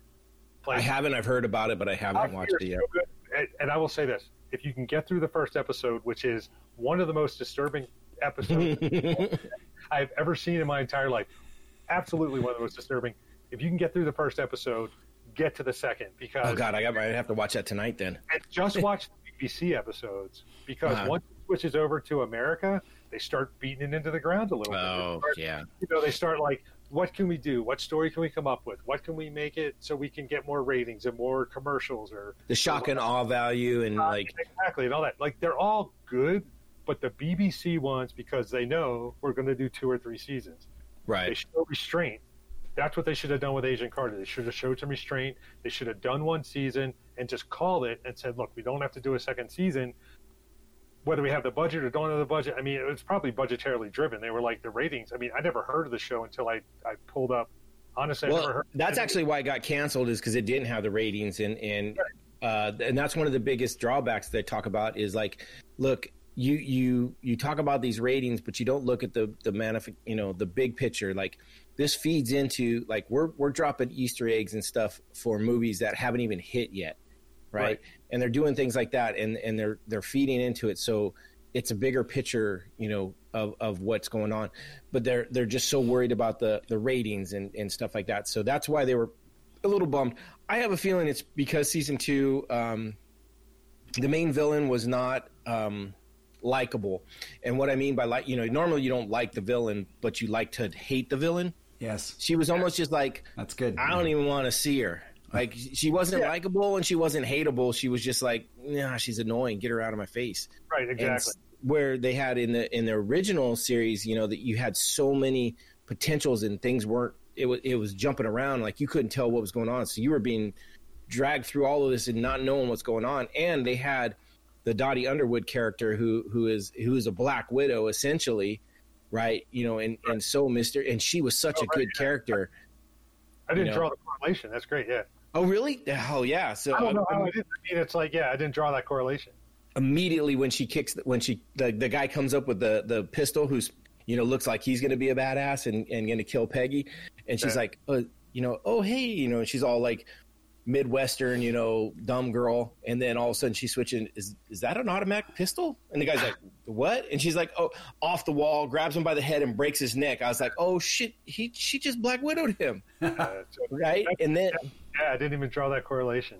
well, and then they show her in the school growing up. You know, it wasn't a red room, and they weren't doing ballet, but you know Right. that was pretty fucking brutal. You know, the other part is I don't like. I mean, I, I think about. I mean, obviously, I think about things like that. I mean, it's it's. But like, I'm not also like. There's probably super fanboys out there and fangirls that are like on all the message boards that are like Oh yeah, they they go opening like I went I went to opening night of uh um Endgame like and I Mhm. I sat in the I wasn't going to go and then I like decided to go and I ended up sitting in the front row like Oh, shit. over like it was like not the ideal thing but I'm like I don't want to I don't want to miss this like I don't Yeah. want to have to read about it on the internet tomorrow and all that kind of stuff but I'm not the fanboy that that goes opening night makes sure I'm the first one in line make sure that I get a great seat, and then also goes home and starts posting on a blog about how great it was and what was wrong and all that. So it's like it's like I'm a fan, but I'm not like mega, mega, Yeah. mega fan. So that's I Steve, except for the posting. He, Yeah. He's definitely he's definitely a first night, first bro, uh, sometimes costume. It's not so much because I'm afraid of being spoiled. It's because I just love the experience of, of the huge Oh, crowd and stuff. I love that. See, and I'm all about it. And I we want went to and saw. it. Remember, we went and saw the last Star Wars movie, and I and Yeah. and and I actually did not care for that experience so much because they had changed it to the whole. Uh, uh, you know, Pre-buy the- tickets. well, and also, yeah, you had the you had the the seating where I didn't get a sense of the crowd because we were in the big seats, you know, with the the reclining oh. seats, and And see, it's to me, that was is- so much I- better. It's comfortable, but I hadn't, I, you know, I couldn't see anyone around me, and to me, on a That's Well, perfect. I don't want to see those fuckers. but for an opening night for a big like a big movie like that, you want. I'm that not there to see I the people. that. I'm I'm there to see the Well, I like the reaction. I do like to be in the theater, especially on the first night for the reaction. Like Endgame first night, the reaction was awesome. But Yeah. I'll I'll tell you, I maybe I'm getting old. I think I'm the oldest one here tonight. I think by I mean, no, how old Uh, you? you and Steve are close. I'm 48 still. I'm okay, I just I just turned 51. So Okay. Oh yeah, you're oldest. You win. I win. but maybe so. The thing for me is, is like for the longest time, I'm sick and tired of standing in lines. So. I like the pre-buying of the tickets. Mhm. Like I like the big seats because it's like you can put your feet up and you know somebody's not kicking your kicking your leg when they walk by and all that. Or kicking your chair. Fuck that. Kicking your chair when they're behind you. Of course, we can. That's a that's a whole podcast in itself. But I'll tell you what, there's theaters in San, and, and they probably have them in. In I, I just haven't seen the movie up north in, in quite some time. But we go to um, Alamo Draft House where they come to your seat and they serve you food. Oh Like damn. you can you can order drinks all the whole movie. You can order food the whole movie. I Like, went right to in La Jolla, San Diego. I, I went to a theater and I could order something, you know, and they brought it to me. It's like, write it on a little piece of paper. You put I it, can't even get my kids to do that at home. like I like, hey, go give me a bowl of ice cream. Fuck you. You know. if we, if we do Bill and Ted, I'll bring you a drink, you know. you know, um, speaking of drink, I'm going to reload. I'll be back in a second. All right, we'll we'll talk about some more stuff. Um, yeah, I mean we've talked about it before. I just don't care for the the crowds. Um, that's just for me. I don't like To me, if, it, if, it depends. If it's a big blockbuster, you know, one of my fond memories, obviously the Star Wars movies, but I re- even remember like Die Hard Two, Die Harder, and seeing it in just a huge theater and and that anticipation. You get in there, and they. I mean, we had a uh, we had um, uh, what are the ball the uh, little blow up um, uh, balls.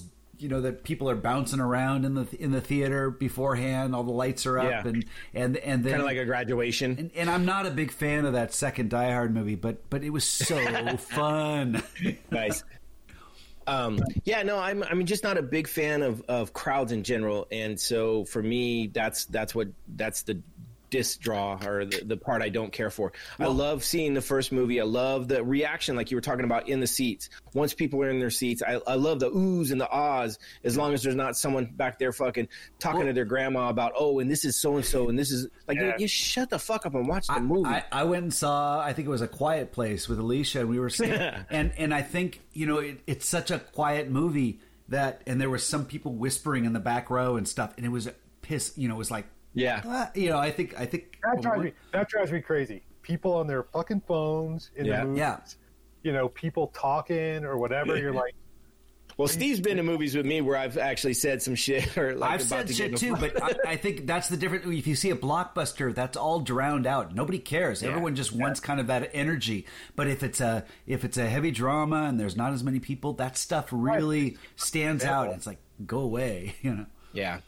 Stay Yeah, I, uh, I remember. Uh, I think it was actually just Deadpool two. We went and saw opening night, and that was fucking funny as. And, and it was is everybody's fucking laughing and joking, and it was a good time. But like I said, as soon until we were in there, I was like anxious because I don't like crowds. I don't like people around me. I got to have my six foot bubble. Yeah. Right? If, if, if I don't know you, don't get in my bubble. I get totally anxious in big crowds too, man. Yeah. Right? So, and so that for me is is, Yeah. is the reason I don't care for opening nights. Um, otherwise, yeah, I'd be there right with everybody because I do like I, I like seeing them right away because I can't wait. You know, I have that. Uh, Well, I used to, now. I used to like to go so, to so many movies that even my wife was like, "No, I don't want to go see that." It's like, "Well, I'm going to Yeah, go see right. it," and I go to the movies on my own. I'd be sitting there, and if it was crowded enough, it would it would suck. You'd be sitting in the theater. And you'd be wondering, is someone going to sit next to me? If it gets crowded Yeah. enough, and then those people come in, and it's like, and what an awkward feeling to have someone sit right next to you when you're alone, and you just feel like, nah, I'm kind of, that's why you bring jackets and you just put them in both seats and you're like, I guess they went home. yeah. I'll tell you what. I we uh, it, it doesn't matter now, but Kelly and I we have the AMC Movie Pass thing. I don't know if you guys have that up there. So Uh, they had that for a while, didn't they? Didn't you have that pass, Steve? Or It wasn't. It movie was. pass? It was Movie Pass or something like that. But AMC has the stubs stubs or whatever it is, and it's suspended right now. But we we have that, and we would go to see movies. Sometimes we go to see two movies a day on a Saturday and stuff like that. nice. You don't get to reserve the seats ahead of time, but um, you know, it's it's I don't know. It's talking about the reaction of the fans. Sorry, I lost my train of thought there, but talking about the reaction to the fans, like the thing that I you know go back, going back to Endgame, like when and and frankly, if you're listening to this podcast and you haven't seen Endgame, I, but like when Captain America gets the hammer right Yep. and it goes flying into his hands, you're just like the whole theater like just fucking yeah. exploded. It was unbelievable. Right. Yes. I actually remember that, and and so and you it's don't want to miss those moments. That's why you want to see the premiere for a movie like that. Yeah. But that's you know okay. So just I I've watched the Captain America: First Avenger probably four times in the last three weeks. right? Wow. Just because Wow. I'm at I'm at home with nothing to do. I still am not at work. I got I got like two weeks before I go back to work. So I sit on the bike and I watch TV and I, I play on my computer. Two Yeah, weeks, and isn't so- that when your wife gets her uh, surgery? Yeah, I You're literally going back like to work. I, I have to. I'm actually well. So I'm, my my doctor originally told me three months. So I said okay, uh, uh, October fifth, and then um, I put in some paperwork that he had to sign again, and he put it at the 22nd. So the last two weeks, I'm not going to get a little bit of my normal money, but I'm like I'm still taking those fucking two weeks off. But yeah, Liz is getting her surgery on the Thursday before the Monday. I have to go back to work. Oh wow. yeah, she's getting her knee replaced. Yeah, yeah. So- so Sierra, she's got her work cut out for Yeah, her. yeah. Every well, Sierra's home, Ashley's home. Okay. Emily's even living with us right now again. Oh, okay. Yeah, she uh, she came. Well, we're quarantined because we're going on a family vacation with a bunch of other people, so we're kind of all trying to stay COVID free until Sure, So, I got you. Makes we'll sense. see. Are we But doing? yeah, a- so- are we doing Sunday? Yes, we're doing Sunday. We're brewing Okay. Sunday. Yeah, if you want to come up, Bo. Oh, you're in Tahoe. You're not coming home to brew. When you said we're COVID free, I mean like you're quarantining. Oh yeah, no, no, uh, we're not changing our lifestyle. We're Okay. just trying to. but anyways, um, so watching that again, I still get like juiced up, even watching them on my own, and I think that's the draw of these MCU movies and these MCU shows is they have that power to to have those moments where you really get amped up or you get emotional and you and you get drawn into the story that they're telling like you know we're The talking story about Peggy the Carter characters. You get invested in the Right. characters. well that's the best part about season 1 of The crossover from show to show and movie to movie too. right Anyway, go ahead. Right. Noah. uh, the the the first season of uh, Peggy Carter or Agent Carter. I'm gonna call her Peggy Carter forever. I'm Oh, sure. everyone. it's just it's drained in me. Uh, so, but you get all the character interactions, like her with Jarvis, her with Howard Stark, her with her coworkers. You know, the Daniel Souza, and then the Jack Thompson and stuff like that. Is and I mean, even with her and the Dottie Underwood and um, with their interactions, you just it's so well done. And I have a this this this is what I see in MCU is they really put that work into making these personal connections with all these characters. Um, in the down like great action, great great story with that, but then when they go into the downtime, they really try and work on the character development, the character interactions, and that's what I really like about these shows. And you know, it, we've got some new ones coming from Disney. You know, there's the the Falcon Winter Soldier coming up, and and I have a feeling that Plus, because of all those that are coming out, I can't. You know, watch Vision, all that. Like, I got Disney Plus, so I can start watching all those. Yeah. shows. I've had yeah I've had it waiting too. It's like okay, well it, this works now because that's where I watched Car- Agent Carter, right? And I've watched a, a bunch of others. And like just just uh, the other day, I threw on um, the first Avenger again, um, and then I watched Age of Ultron. I I I could watch MCU movies like over and over and never get tired of them. They just That's what released I'd have to this. remember. What? Yeah. I just Go this isn't Marvel related, but they just released the Mar the uh, Mandalorian season two trailer. I don't know if you Trailer, yeah. because that's coming out next month. So Yeah. I haven't. I haven't. You know, I, I'm behind. I'm. I haven't. I've seen all the Star Wars movies, but I haven't watched The Mandalorian and all that. Like, Oh, like I know. I. It's like I. Jon Favreau, come on, he, There's he, only, he, there's only so much time in the day. true, true. No, I get you. No, it, it is, and and I mean, I know you live in San Francisco, so you live a different lifestyle where you're kind of out and doing a lot of stuff. Where Not these You days. I mean, got a lot. Well- of, got a lot of free time these days. yeah um where like you know me it's it's if it's not a kimpo night i'm usually sitting on the couch watching shows so um but yeah no i, I that you know this agent carter it, it was such a good series and i i wish they would do more of these i mean you know we had agents of shield um i'm trying to think there was the netflix ones um, and I'm trying to think of any others. I don't I don't believe there's too many others, but I wish they would do more of these. And maybe that's what Disney's trying to do with the ones they're coming out with. They're just taking forever to get here. You know, I know that they pumped those up, and I don't know how much COVID had to do with them delaying them as much. Like I thought Winter Soldier was supposed to be released before COVID, and then all of a sudden it got delayed and delayed and delayed. And Winter Soldier. You mean the Falcon and the the Falcon Winter Soldier uh, series, and now and now that's an interesting one too. Are they gonna are they gonna to uh, do like uh, a lot of other places where let's see what is it? It's um, Amazon that has the boys out where they're doing weekly releases. So They got you tied in where it's like you can't just binge them. Yeah, they did that with Mandalorian. Oh, did they? Yes. So that means they're probably going to do it with the other ab- ones too. absolutely. God, the fucking bastards. They're they're doing that so you can't just get on and cancel. Uh, yeah, I know, right? But the other thing is, is like, I when they when they start doing when they do like one at a time, like even like on HBO or Showtime or whatever, you know, like I watch so much television, it's probably sickening. But I mean, it's it's I watch so much TV, and it's like whether I'm watching, you know, when Silicon Valley was on, or or I'm watching uh, Billions or something like that.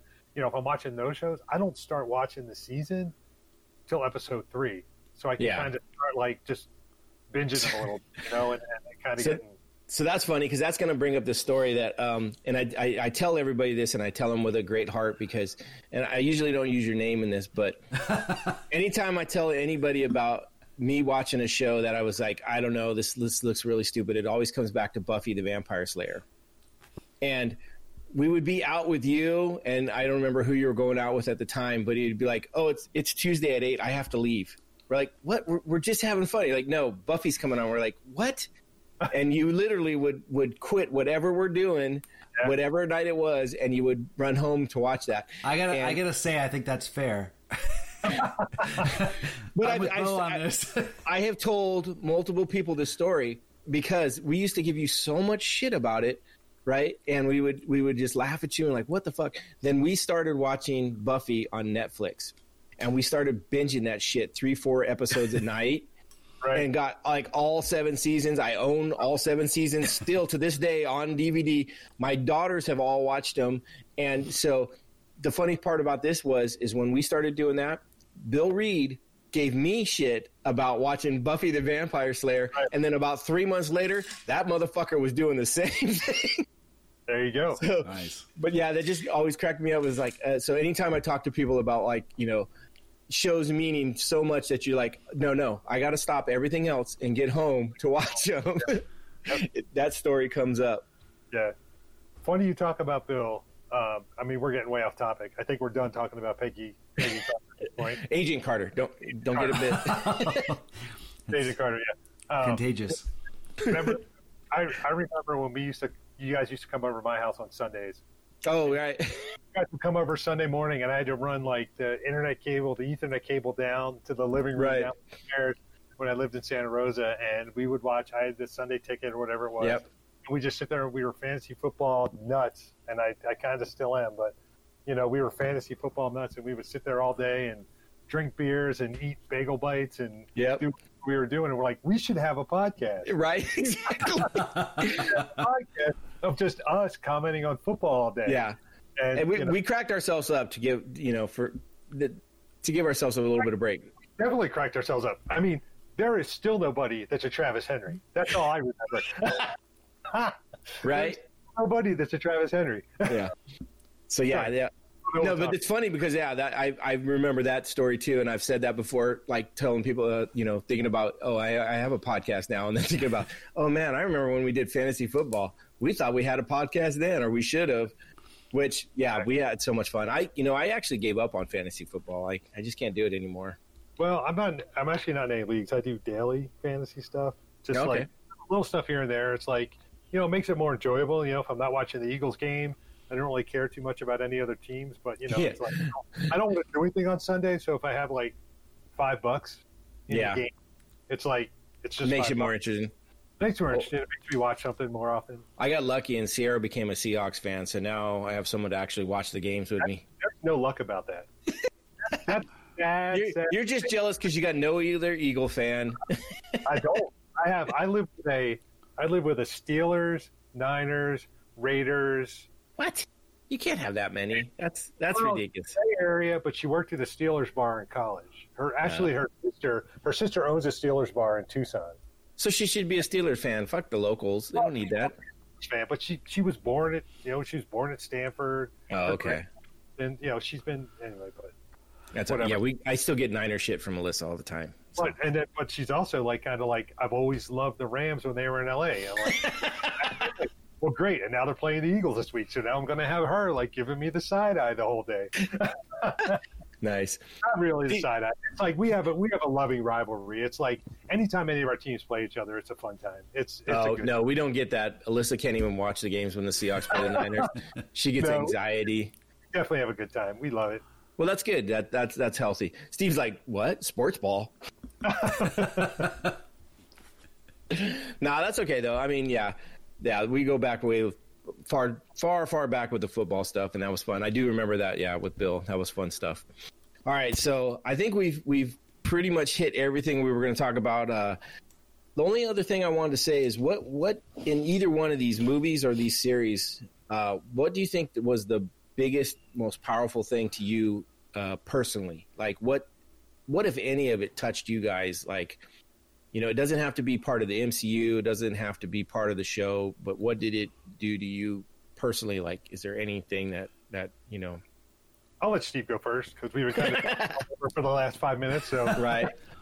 Um, I got to go back to Captain America and that first act when it really it was it it did such a good job uh, capturing that uh, that that zero to hero mentality that that that quality of of being someone that you know couldn't couldn't do much but had such a heart and and that feeling of suddenly you you now can can do something with that and and I think that captured everyone with that series that Yeah.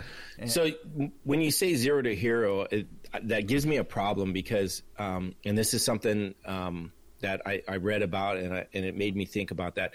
When you talk about zero to hero, it is purely a uh, visual, right? People people downplayed him because of his size only, right? He had the biggest heart and the biggest, you know, um, personality out there, and that's why he got chosen. So, you know, to me, it's not necessarily the zero to hero story, but the the finding of you know his true aspect outside of the physical being right? They, basically the the thing that the doctor talks about is like you know because he gave the the formula to the red skull and it it took the evil and the bad in him and made it amplified where it took the good in steve and amplified it. And that's why he he he muscled up and he grew and he, he became the the personality you know what Well, i mean sure, and it was Erskine that that uh, that that talked about that, where, where he said it, it. That's why I chose you. That's why I chose you for this, is because you have something that that the good. Yeah. You know. Yeah, no, and, and it's the same. I agree with you. It's a very powerful moment. I just, it's not a zero to hero to me in the thing. It's more of the, the scene, the underlining. I, you d- know, I don't. I think I might have said zero to hero previously, and I think Mm. that's you know thinking of the. Think, thinking, Oh yeah, no, no. I understand that it's an easy way to describe it, but I'm just saying it. To me, it's I, I agree with you. It's not. It's not. I'm not trying to say. Yeah, it he is, was. yeah. He was nothing. He was. He had. I mean that that scene in the in the alleyway. When I could do this all day. You you, you brought that up. That's something that. er, He jumps on the grenade. You know he's gonna, Right. He's gonna. well. That's what I mean. Is he was never he was never a zero. Where a zero to hero story for me is someone. I mean, we're watching um we're watching uh Cobra Kai right now. Isn't there Oh, a right. song? You know, you got Johnny. No, first episode, but we'll get. but no, but so Johnny, he's he he's Yeah. such a goon at the at, in the movie, and you hate him and you hate him, and then in Cobra Kai, he goes. He, he's not. He doesn't get to be a hero yet, but he's on that journey, and that to me is the zero to hero, where you start at nothing. There's no goodness. Where Yeah. Captain America or Steve Rogers had that goodness from the get go. He just didn't have the vehicle to to propel it. You know what Well, I mean? I, Hercules uh, in in uh, the Disney animated Hercules. I think Right. they actually have a song called Zero to Hero. Um, Yeah. So so and and really he was just kind of a scrawny kid and he became became mighty Hercules or after that. Um, Yeah. And I, I agree. It's not a. It, I'm not trying to say he didn't have anything to offer. Oh, I know you weren't. I was I was just trying to emphasize the fact that it wasn't just purely physical. Right. Like he had the mental side. I'll say this though. I mean, the thing that and and to to feed off of what Steve said, that was my big thing too. Like that was a big thing that really kind of got me into. Mm-hmm. There was really nothing from from Agent Carter that really kind of like spoke to me. That really kind of spoke to me. Gotcha. personally.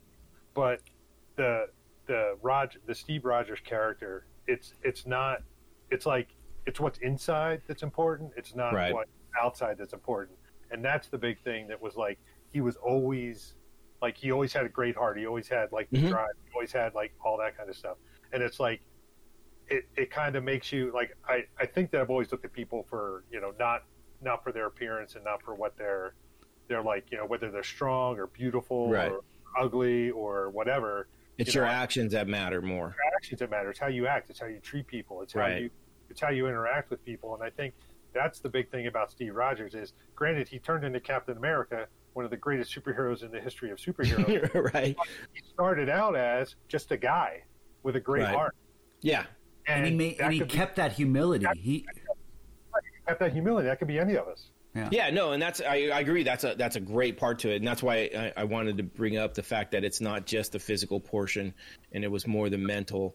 And and he wasn't a zero in in the mind frame that he was. He wasn't a good guy, but he he got the physical to meet and be able to interact with what he had in his heart. And they did a Right, good. and so that's and, why- and if you watch the whole arc of the MCU up to up to where it is now, his character. Oh, right. You know, they did such a good job maintaining that. You know, you look at uh, Superman, uh, the movie. Uh, what was it? Uh, the Superman movie.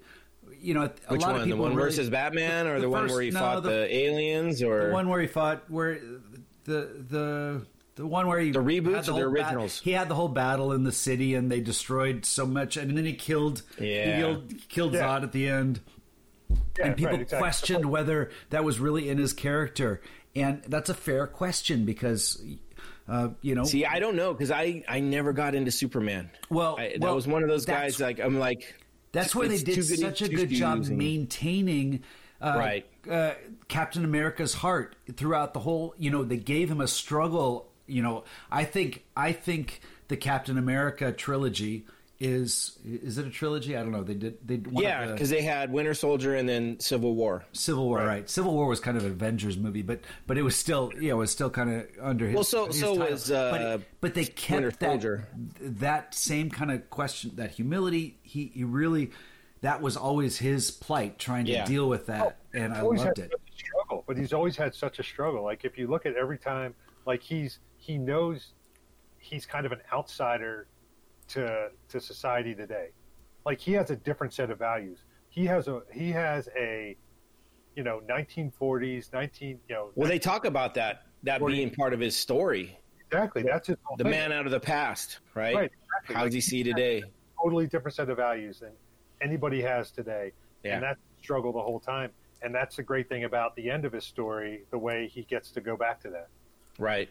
Which brings up some loopholes, but you know we won't talk about that now. We'll wait till we get to you know 2022 and we we hit Avengers Endgame. Right, exactly. when, when your when your kids are collecting Social Security and we get Well, one of the things I found with watching the, the this the first Avenger was I thought his character was a little more two dimensional, and I don't think I remember when I saw the movie at the beginning. I loved it, and I I think I was a little less impressed now, but it's because I've seen his character arc and how much more they've they've kind of. Added. Well, I think they made him two dimensional in a way because they want him to grow more, right? You know, And they it- have it, him. It harkens back to that scene when he's fighting himself, and, and he's like, "I could do this all day." Oh, yeah. like, yeah, I know. It, it- it- it's like it's like here the three dimensional character recognizes that at the time he was still kind of just, ju- you know, two Well, but I mean, he, he he also starts. He finally get he finally gets the body and he gets to be part of the war. And what do they have him raising money for bonds? Oh, You know, yes. he- and and he he thinks he's doing a good job because everybody's cheering him. He's like, "Fuck, okay, I'm doing something." And then he gets in front of the soldiers and they heckle him. And uh, right then it was like snap. He's like, "Fuck, I ain't doing nothing. I am not doing a damn thing right now." And that that to me was like a powerful moment too. And and so he was like, "Okay," I got, and that's when he goes off and saves this, the you know the guys that were captured. And and so to me, it's that flip, and it's you know And I thought that was a great way in the in the movie of bridging that kind of comic book character we understand with with with the movie because in the movie we see he's selling bonds and it just seems kind of like cartoonish and that that reminds us it was of the- supposed of to, yeah. it reminds us of the comic book and it makes us say oh i get it now this this character makes sense and then well, he and blossoms into even then, more. he's he's a kind of a goody two shoes a little bit too. Like you know, uh, he's getting ready to go out, and and the guy's like, "Do you know what you're doing?" He's like, "Yeah, I've knocked out uh, Hitler over a hundred times." Right. right and you're like, "Dude, did you not realize you're acting?" Like it, it was it was that line, and, and and the way he delivers it. you're like, okay He's so okay, passionate. Yes, he's, he's just so he's either got he's, either super sarcastic and really fucking pulled it off like No. like he doesn't believe it or he believes it. So Right. Captain I thought that was- sarcastic. No, I don't think no, so. uh, he gets a little bit there, a little bit. Um, yeah, and it's it's so different. Like when you think about him in the comic books, like he was. Um, I just I just remember so many of the cells. Um, not well, they're not cells. The panels Right. from the comics. It's like there's I, I have this. I used to have this one hanging up in my when I had a cubicle. I had one hanging up in my cubicle, and it was uh, you know, a full a full page, and it was you know he had just gotten done with a fight, and he he had he's pointing to his head. He goes, "What do you think this A on my helmet stands for? France?" Like you know, he was just definitely like in the comics, he was a totally different guy. yeah. movies, like he was much more. He seemed more aggressive. They, yeah. Well, he was. De- I think they did a a good job in the movies making him more likable overall. Like he wasn't so militant. He wasn't so um, gruff about it. Like he literally, yeah, he was. He he was kind of more violent and more or more. I don't want. I don't know what's right. More aggressive, just more of an aggressive. Yeah. Where this one they gave him more values almost. Yeah. Right. In in some sympathy for things. I mean, like Yeah. definitely had some sympathy for a lot of stuff, and that developed into. I mean, you know, we're never going to be able to not talk about the later movies during this, but that that's Civil War and stuff. Like he was like the sympathetic figure in Civil War, Which is- Tony Stark was like the total aggressor. Like we have to do this and beat this down and like end the tyranny or whatever. So I'm not 100% positive, but um, I do remember when that first came out, I read up on it, and I believe in the comics, the roles were switched. Oh, really? Yeah, that Captain America was more on the side of the government of like, nope, we need to have everybody registered and stuff like that, and and Tony Stark was the other side, if I remember Yeah. correctly. But it, it also it it was much more than just the six on six little fight that they had. It was literally the entire MCU Marvel comic. Uh, like you had the Avengers and m- mutants and you know Everybody. Yeah. everybody were fighting. everything. Well, they didn't do it back then because that's the thing. Like you Yeah. could have X and New Mutants and all those guys. Like there wasn't like all the like contracts that have to happen with Right. whatever. Well, and, So- and they did it the same way though. Like you had, I think, matter of fact, like Fantastic Four. I think like two people split one way and two people split another. Like they literally like had inner oh, fighting in in every group, and it just became this huge battle. It's one of those things is where I'm like, okay, I've got this Marvel universe for a year, right? This Marvel Unlimited. I'm going to try and read so much of this stuff because I've read I've read like like the big books where they come and tell you everything that happens with everybody and I read these things and I'm like, okay, but when you can get the scene by scene a little bit, it's a little bit better. So, okay. So yeah, we got uh, both of those. Like Steve, it sounds like uh, Bo, you have the kind of the same one. Is there is there another moment that maybe you had that was separate from that one, or um, let me look at my homework. Hold on. okay? uh, while you're looking at that, I'll, I'll go ahead and um, so I'm going to go into Agent Carter. And uh, one of the things, and this is this is specifically with the first season, one of the things that really uh, kind of touched her, me um, specifically was the fact that she, in the beginning, felt like she couldn't rely on anybody and didn't need anybody to to help her. Where later, like throughout the show, she kind of realized that, hey, you know what? i can't really do this all on my own. She kind of had to rely on Jarvis and she had to rely on Howard Stark and stuff like that a little bit.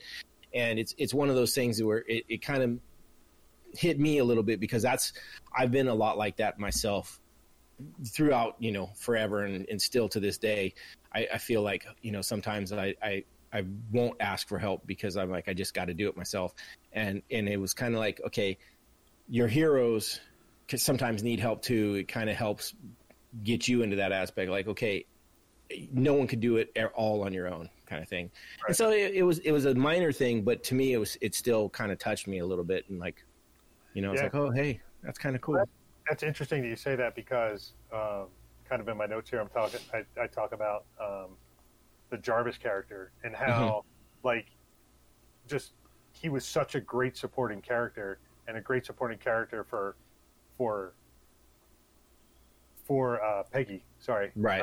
I had agent in my head. Like I'm missing. she's both she's agent and peggy Right, exactly. So, but, but having Peggy Carter um, being the great support for her, like the whole Yeah. time, through the whole series, and it's just like like everybody needs that person. It's like so good. Like I, I don't know. I don't want to get too sappy, but I will. Like I have, that, I have that person in my life right now, and I know Yeah. you guys. I I don't know Steve so much, but I know Noah, you do too. Yeah. Like we all have that person that's like that support person that like supports us kind of no matter what. Like they're always there to lift us up. They're always there to help us out. They're always there to right. get us through whatever we need to get through. And that just really kind of spoke to me that, you know, I'm obviously they never got together, right? Because Jarvis was married, but well, that was the beauty in it. Right. If the story were written differently, and he were single, like I imagine them getting together. like, No, it's- I I don't because to me they had that that perfect platonic relationship, Oh, right? In I- which it to me, he was married. well, I don't even see it as that way. I see it as like, and this is one that's weird for me because I I I didn't grow up with a lot of just female friends because I was that kind of dog. I always was trying to you know be the guy that hooked up with everybody. So like just having an opposite sex friend that there was you know there was no friend zone there was no attempt not to be in the friend zone and that's what i saw in them. Now where all the others they seem to kind of like oh there's a potential. But with jarvis no it was literally just no you're you're just my friend. And and i don't i don't even know if that would have not happened if he wasn't married. But I I, and they they talk about that in some other stuff.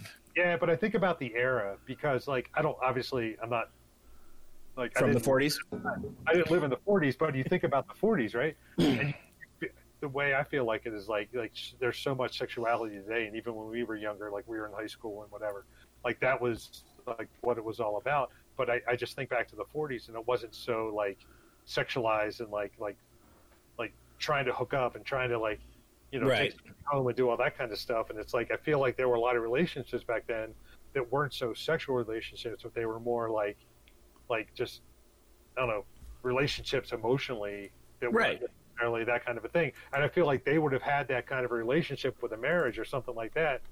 Well, I mean, I can see them. They would have made it. They could have made a good marriage, but I think I think that because of looking at it the way I did, I looked at it as like it was never about that. It was they didn't care what sex they were. They were just a good friend that you know you would do. couple. They were a Yeah. good supportive couple. Yeah. So I mean, that's what I'm saying. I mean, Yeah. and I think that's like that kind of spoke to me because I'm lucky enough to have that. And I, from listening, from listening to the podcast, I know Steve has that, and I know you Yeah. from the, that you have that. So I mean, it's like it kind of spoke to me in that way. So Yeah, yeah. No, it, they did. They had the great relationship. So yeah, I mean, you could look at it either way. It could have been platonic, or it could have been what if. You know, I mean, Who what knows? if she wasn't pining over Steve Rogers, and what if he wasn't married? And yeah, exactly. So yeah, It's either. but yeah, either you're right. They have when Harry, Harry met Sally or when Jarvis met Peggy, right? Right. well, I mean, that, and they they they have a great relationship, and then it even you know she does get kind of a semi romantic relationship in season two, which I didn't care for at all. It- it- One of the things me- I did when I was trying to watch. did you worse? But go ahead, Steve. Sorry. Well, when I, I didn't watch all the whole series, but I did go on YouTube and like do the best of some of the stuff, and there was Mm-hmm. so much interaction between Peggy and Jarvis that was so fun to watch. Yeah. Uh, so so I agree that they had they had just it, it just it made the series fun. They had good dialogue and and it it. Just I made- actually made really me liked. It made me Howard happy. Stark. Howard Stark cracked me up through the whole thing. he was a Great character, and I can't remember what else he was in, but he was a great character. Well, he was in the original movie too. He was in the the oh, he, he's been in other stuff though too. Yeah. Oh, yeah. Um, so speaking of people that were in other stuff, that kind of he was a dick in the show. Like you didn't like him, but just every time I saw him, it made me smile. Was um, he played Vernon Masters? Was uh, the dad from the '70s show? Oh yeah, right, exactly. Like, he- what- that. That goes through the whole series. I was just like when he walks in there, and I was like, oh, he's gonna call him you dumbasses. Which I wish they would have done. Just they had to throw a dumbass in there one pl- one time. Yeah, I guess it. Kind Um, of reminds so yeah, me of you, Noah. His his character in '70s show. That's great. I love it. Yeah, yeah, I, yeah. I, I could be that father for sure. You dumbasses. yeah, I definitely.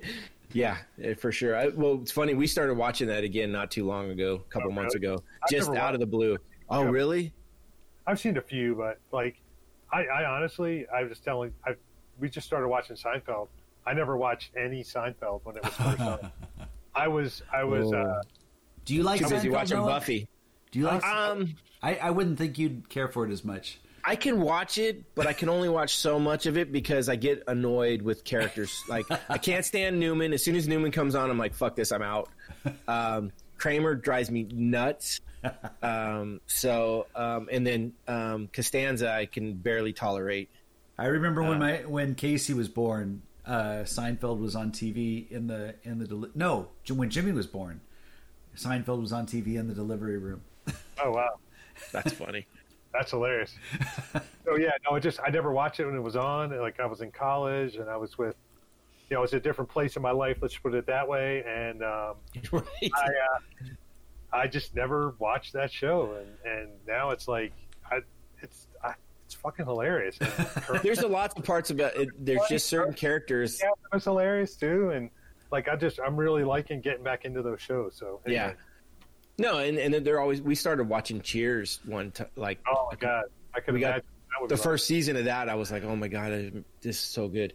All right, so I want to end this on a good one, but um, so if there was anything that you would have could have added, if you could have added anything to either the series uh, or the first Avenger, like what what is it that you wish they would have added to it or had more of? So, if I could have added anything, well, I would have dropped season two of Agent Carter. I, would, I would have deleted. I would have added my deletion for Agent Carter. But um, you know, I don't know what a. I other other than you reminding me of the scene in the car, I don't know what I would have added to. I mean, I don't know. What, yeah, it, yeah, or changed for for Captain America. I mean, I think it was a a perfect origin story for him, and I think, like, I first of all, I'm not creative enough to know how to rewrite a script or anything like that. What I would have added. Well, no, but I was just what if like. All right, so here's mine. So in Captain America, I kind of wish they would have expanded the second act a little bit, where he just all of a sudden was just kind of a badass, right? I wish they would have had some training, like, or a, Oh, yeah. something where he failed at and, and had to fucking learn the way to get through it. And, in instead of just okay, you got serum, now you got fucking muscles, and now you're just a badass. It's like you, you you have to learn how to fight. You can't just you, you just can't program that in with a serum, and and so I think that was what was missing. Like, you know, or or maybe him learning a little bit more about how to use the shield, or you know, something something to to feed into that second act where you were talking, Steve, where it felt a little flat. You know, Well, like he you- went in and Yeah, one one of the things in the second act, one of one of my favorite scenes in the second act was when uh, Tommy Lee Jones gets together with uh, what's the what's the um, uh, Ar- Arnim Zola Zola the The uh, doctor? the the biochemist uh, that they've they've kidnapped and and they're sitting in the Oh, in, yeah, in yeah. the room and he brings him a steak. And, and Yeah. and and the guy says I don't eat meat, and so and so Tommy Lee Jones the whole time is eating the steak, and I I, I thought that was really fun cinema, and and I, I thought that was a great scene. It was a short scene, and if anything, I think that's something they could have tried to capture those sort of moments a little more, just to Couple give it a little bit more, yeah, a little bit Yeah. more life. But I I gotta hand it to the series. You know, if you look at the whole arc of the of Civil War, it and, and or I'm sorry of uh, Captain America and also the MCU, you can't really fault it for not doing enough because it it continues. You know, they, they I thought they, It does. and and they picked up. I, I thought, But here's the thing: is there's there's so many stories that get left out. Like like a good book that's made into a movie, right? Oh yeah, there, there's there's parts of comic book stories, and this is where the fanboys probably really fucking lose their shit and like, oh my god, you didn't put the You did put Like- that in, yeah. But, they, Yeah, but it I mean- shows the right stuff. I think if you look at the whole arc of the MCU, they, they did it justice. I mean, for what they had to work with. Well, but there's some out there that like you're like, oh man, I wish this would be part of it, or I wish this was canon. I, th- there are some of them, and I, and I can't speak to any directly right now, other than like I just wish he would have. I wish he would have learned, like you know, they show Iron Man in the beginning. You know, he he doesn't, he's not flying right away, and he's not at the it, the extreme where back- he's they gave. back at the Stark Mansion, not when he's Yeah. like at the Stark Mansion. He's learning. It's like I, I, I had to look it up here, but Edge of Tomorrow, like the whole thing with Edge of Tomorrow, it's like it's Yeah. like you see that you see that movie, right? Yeah, yeah, yeah. Where they, So they keep going back in time. Yeah, it's great keep one. going back, keep going back, keep going back, keep going back, or like Groundhog Day, like keep Yeah. going back, go back until they figure out how to do it. yeah. It's kind of the same thing. It's like it would have been a great sort of like sub that that would have been great. I agree with I that. just I think it would have given him more character. It would especially it would have it would have helped his character because it would have shown he's a little bit more of the everyday man. Like Yeah. like Well, everything doesn't just fall into his lap. Right. Well, it speaks to you a little bit with your kempo and your, Mm-hmm. your martial arts and all that kind of stuff because it's like when you when you move to a new like I don't even know what they're called I'm a new move, Dojo. a new technique, a new Oh, yeah. Or you New do, technique. like a new technique or something like that. Yeah. Like the first time you do it, I'm sure you totally like drop the ball and you look like a total like I don't know. Yeah, you don't you don't do it you don't do it clean. If you can get it right off the first time, you're really good anyways. But yeah, uh, you don't get it right away. Yeah, you don't get it right away. You need to practice, practice, practice, and to see him practice, practice, practicing because he's coming from this like he has no muscle, he has no body, he has no Right. any of this stuff, and then all of a sudden now he's like Captain America. It's like Right. you can't adjust to that and just know. So Right. that, yeah, that's a great point. One of one of the things that in in I liked so much about when they were when he was selling bonds is that it, it came across as like oh this is this is part of the comic it's like a cartoon and stuff and I wish they would have drawn a bigger contrast between that and the actual war, the war when he went to war. to me when when he went off to war and was actually dealing with stuff it almost mimicked that same sort of caricature of the whole selling of bonds it was almost cartoonish and if they made it a little bit more realistic or made him falter a little bit more or Yeah, that's what it- have to yeah. discover I, I see that I, th- I think that would have been a better contrast too I mean, they, he has to deal with with Bucky, but I mean, what if he had to deal with one of the one of the soldiers dying on the way out? Yeah. you know, he had to realize that hey, you can't just walk in here and everything's going to go clean. You know, uh, it, there's a lot of different, and who knows? I mean, it maybe was in there and it got cut for time. Um, you know, that's Well, that yeah, happens. that's the other thing too. Like that's the other part of it. It's like you can, like you're saying, it's like it's like a book to a movie. You can't fit it all in. Right. Yeah, so that was that was the main one of the main things I wanted to know. And just you know, there's a bunch of other stuff that we could have talked about and asked, but I think we're Sure. we're getting we're getting in there. We're we're almost on a two hour mark. So I know right? this is one of your longest ones, man. I'm like, I looked at my watch. I was like, Jesus, two hours.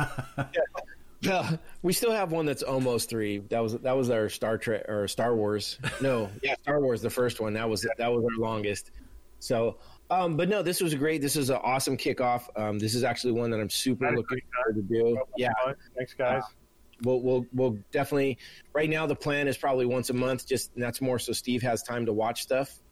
Um, well, well t- yeah the second the second release or the second podcast is pretty good because it's mostly movies i've seen them all Yeah. i can rewatch them it's the third one i'm a little uh is a little more daunting Well, the third, probably the third, fourth, and fifth, quite frankly, because there's a lot of TV in those. yeah, and we and like I said, we'll Well, play I've, it by ear. I've seen Daredevil and Jessica Jones, so there's some of the stuff that, that I can revisit. I haven't seen any of the Agents of Shield yet, so Yeah, and that's one that like or it- Iron it's Fist. yeah, it is. Yeah, it's very Cloak up and Dagger. down. What's Cloak and Dagger? I didn't know about. Oh that. my god, that's so good. Clo- Uh, I haven't seen Cloak and Dagger. I okay, seen it. I remember. Well, I- the I don't wanna get too much with, in it. Uh, with uh, what was Henry Thomas from ET?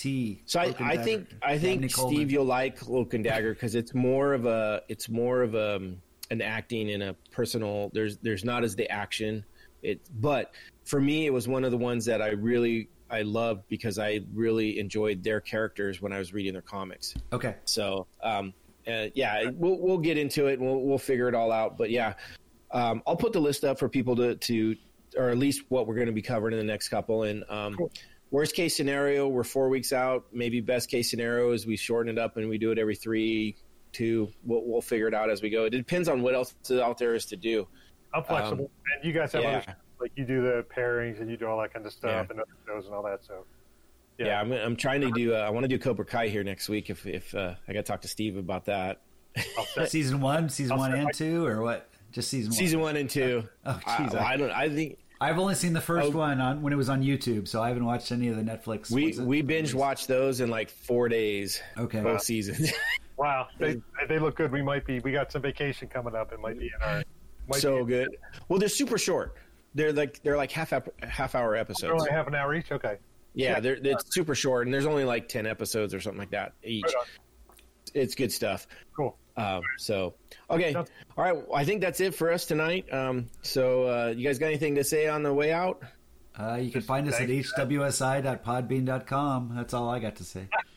Of course, you got to get that in there. Of course. Yeah. Yeah. Thanks for having me, guys. And uh, Oh, yeah, definitely.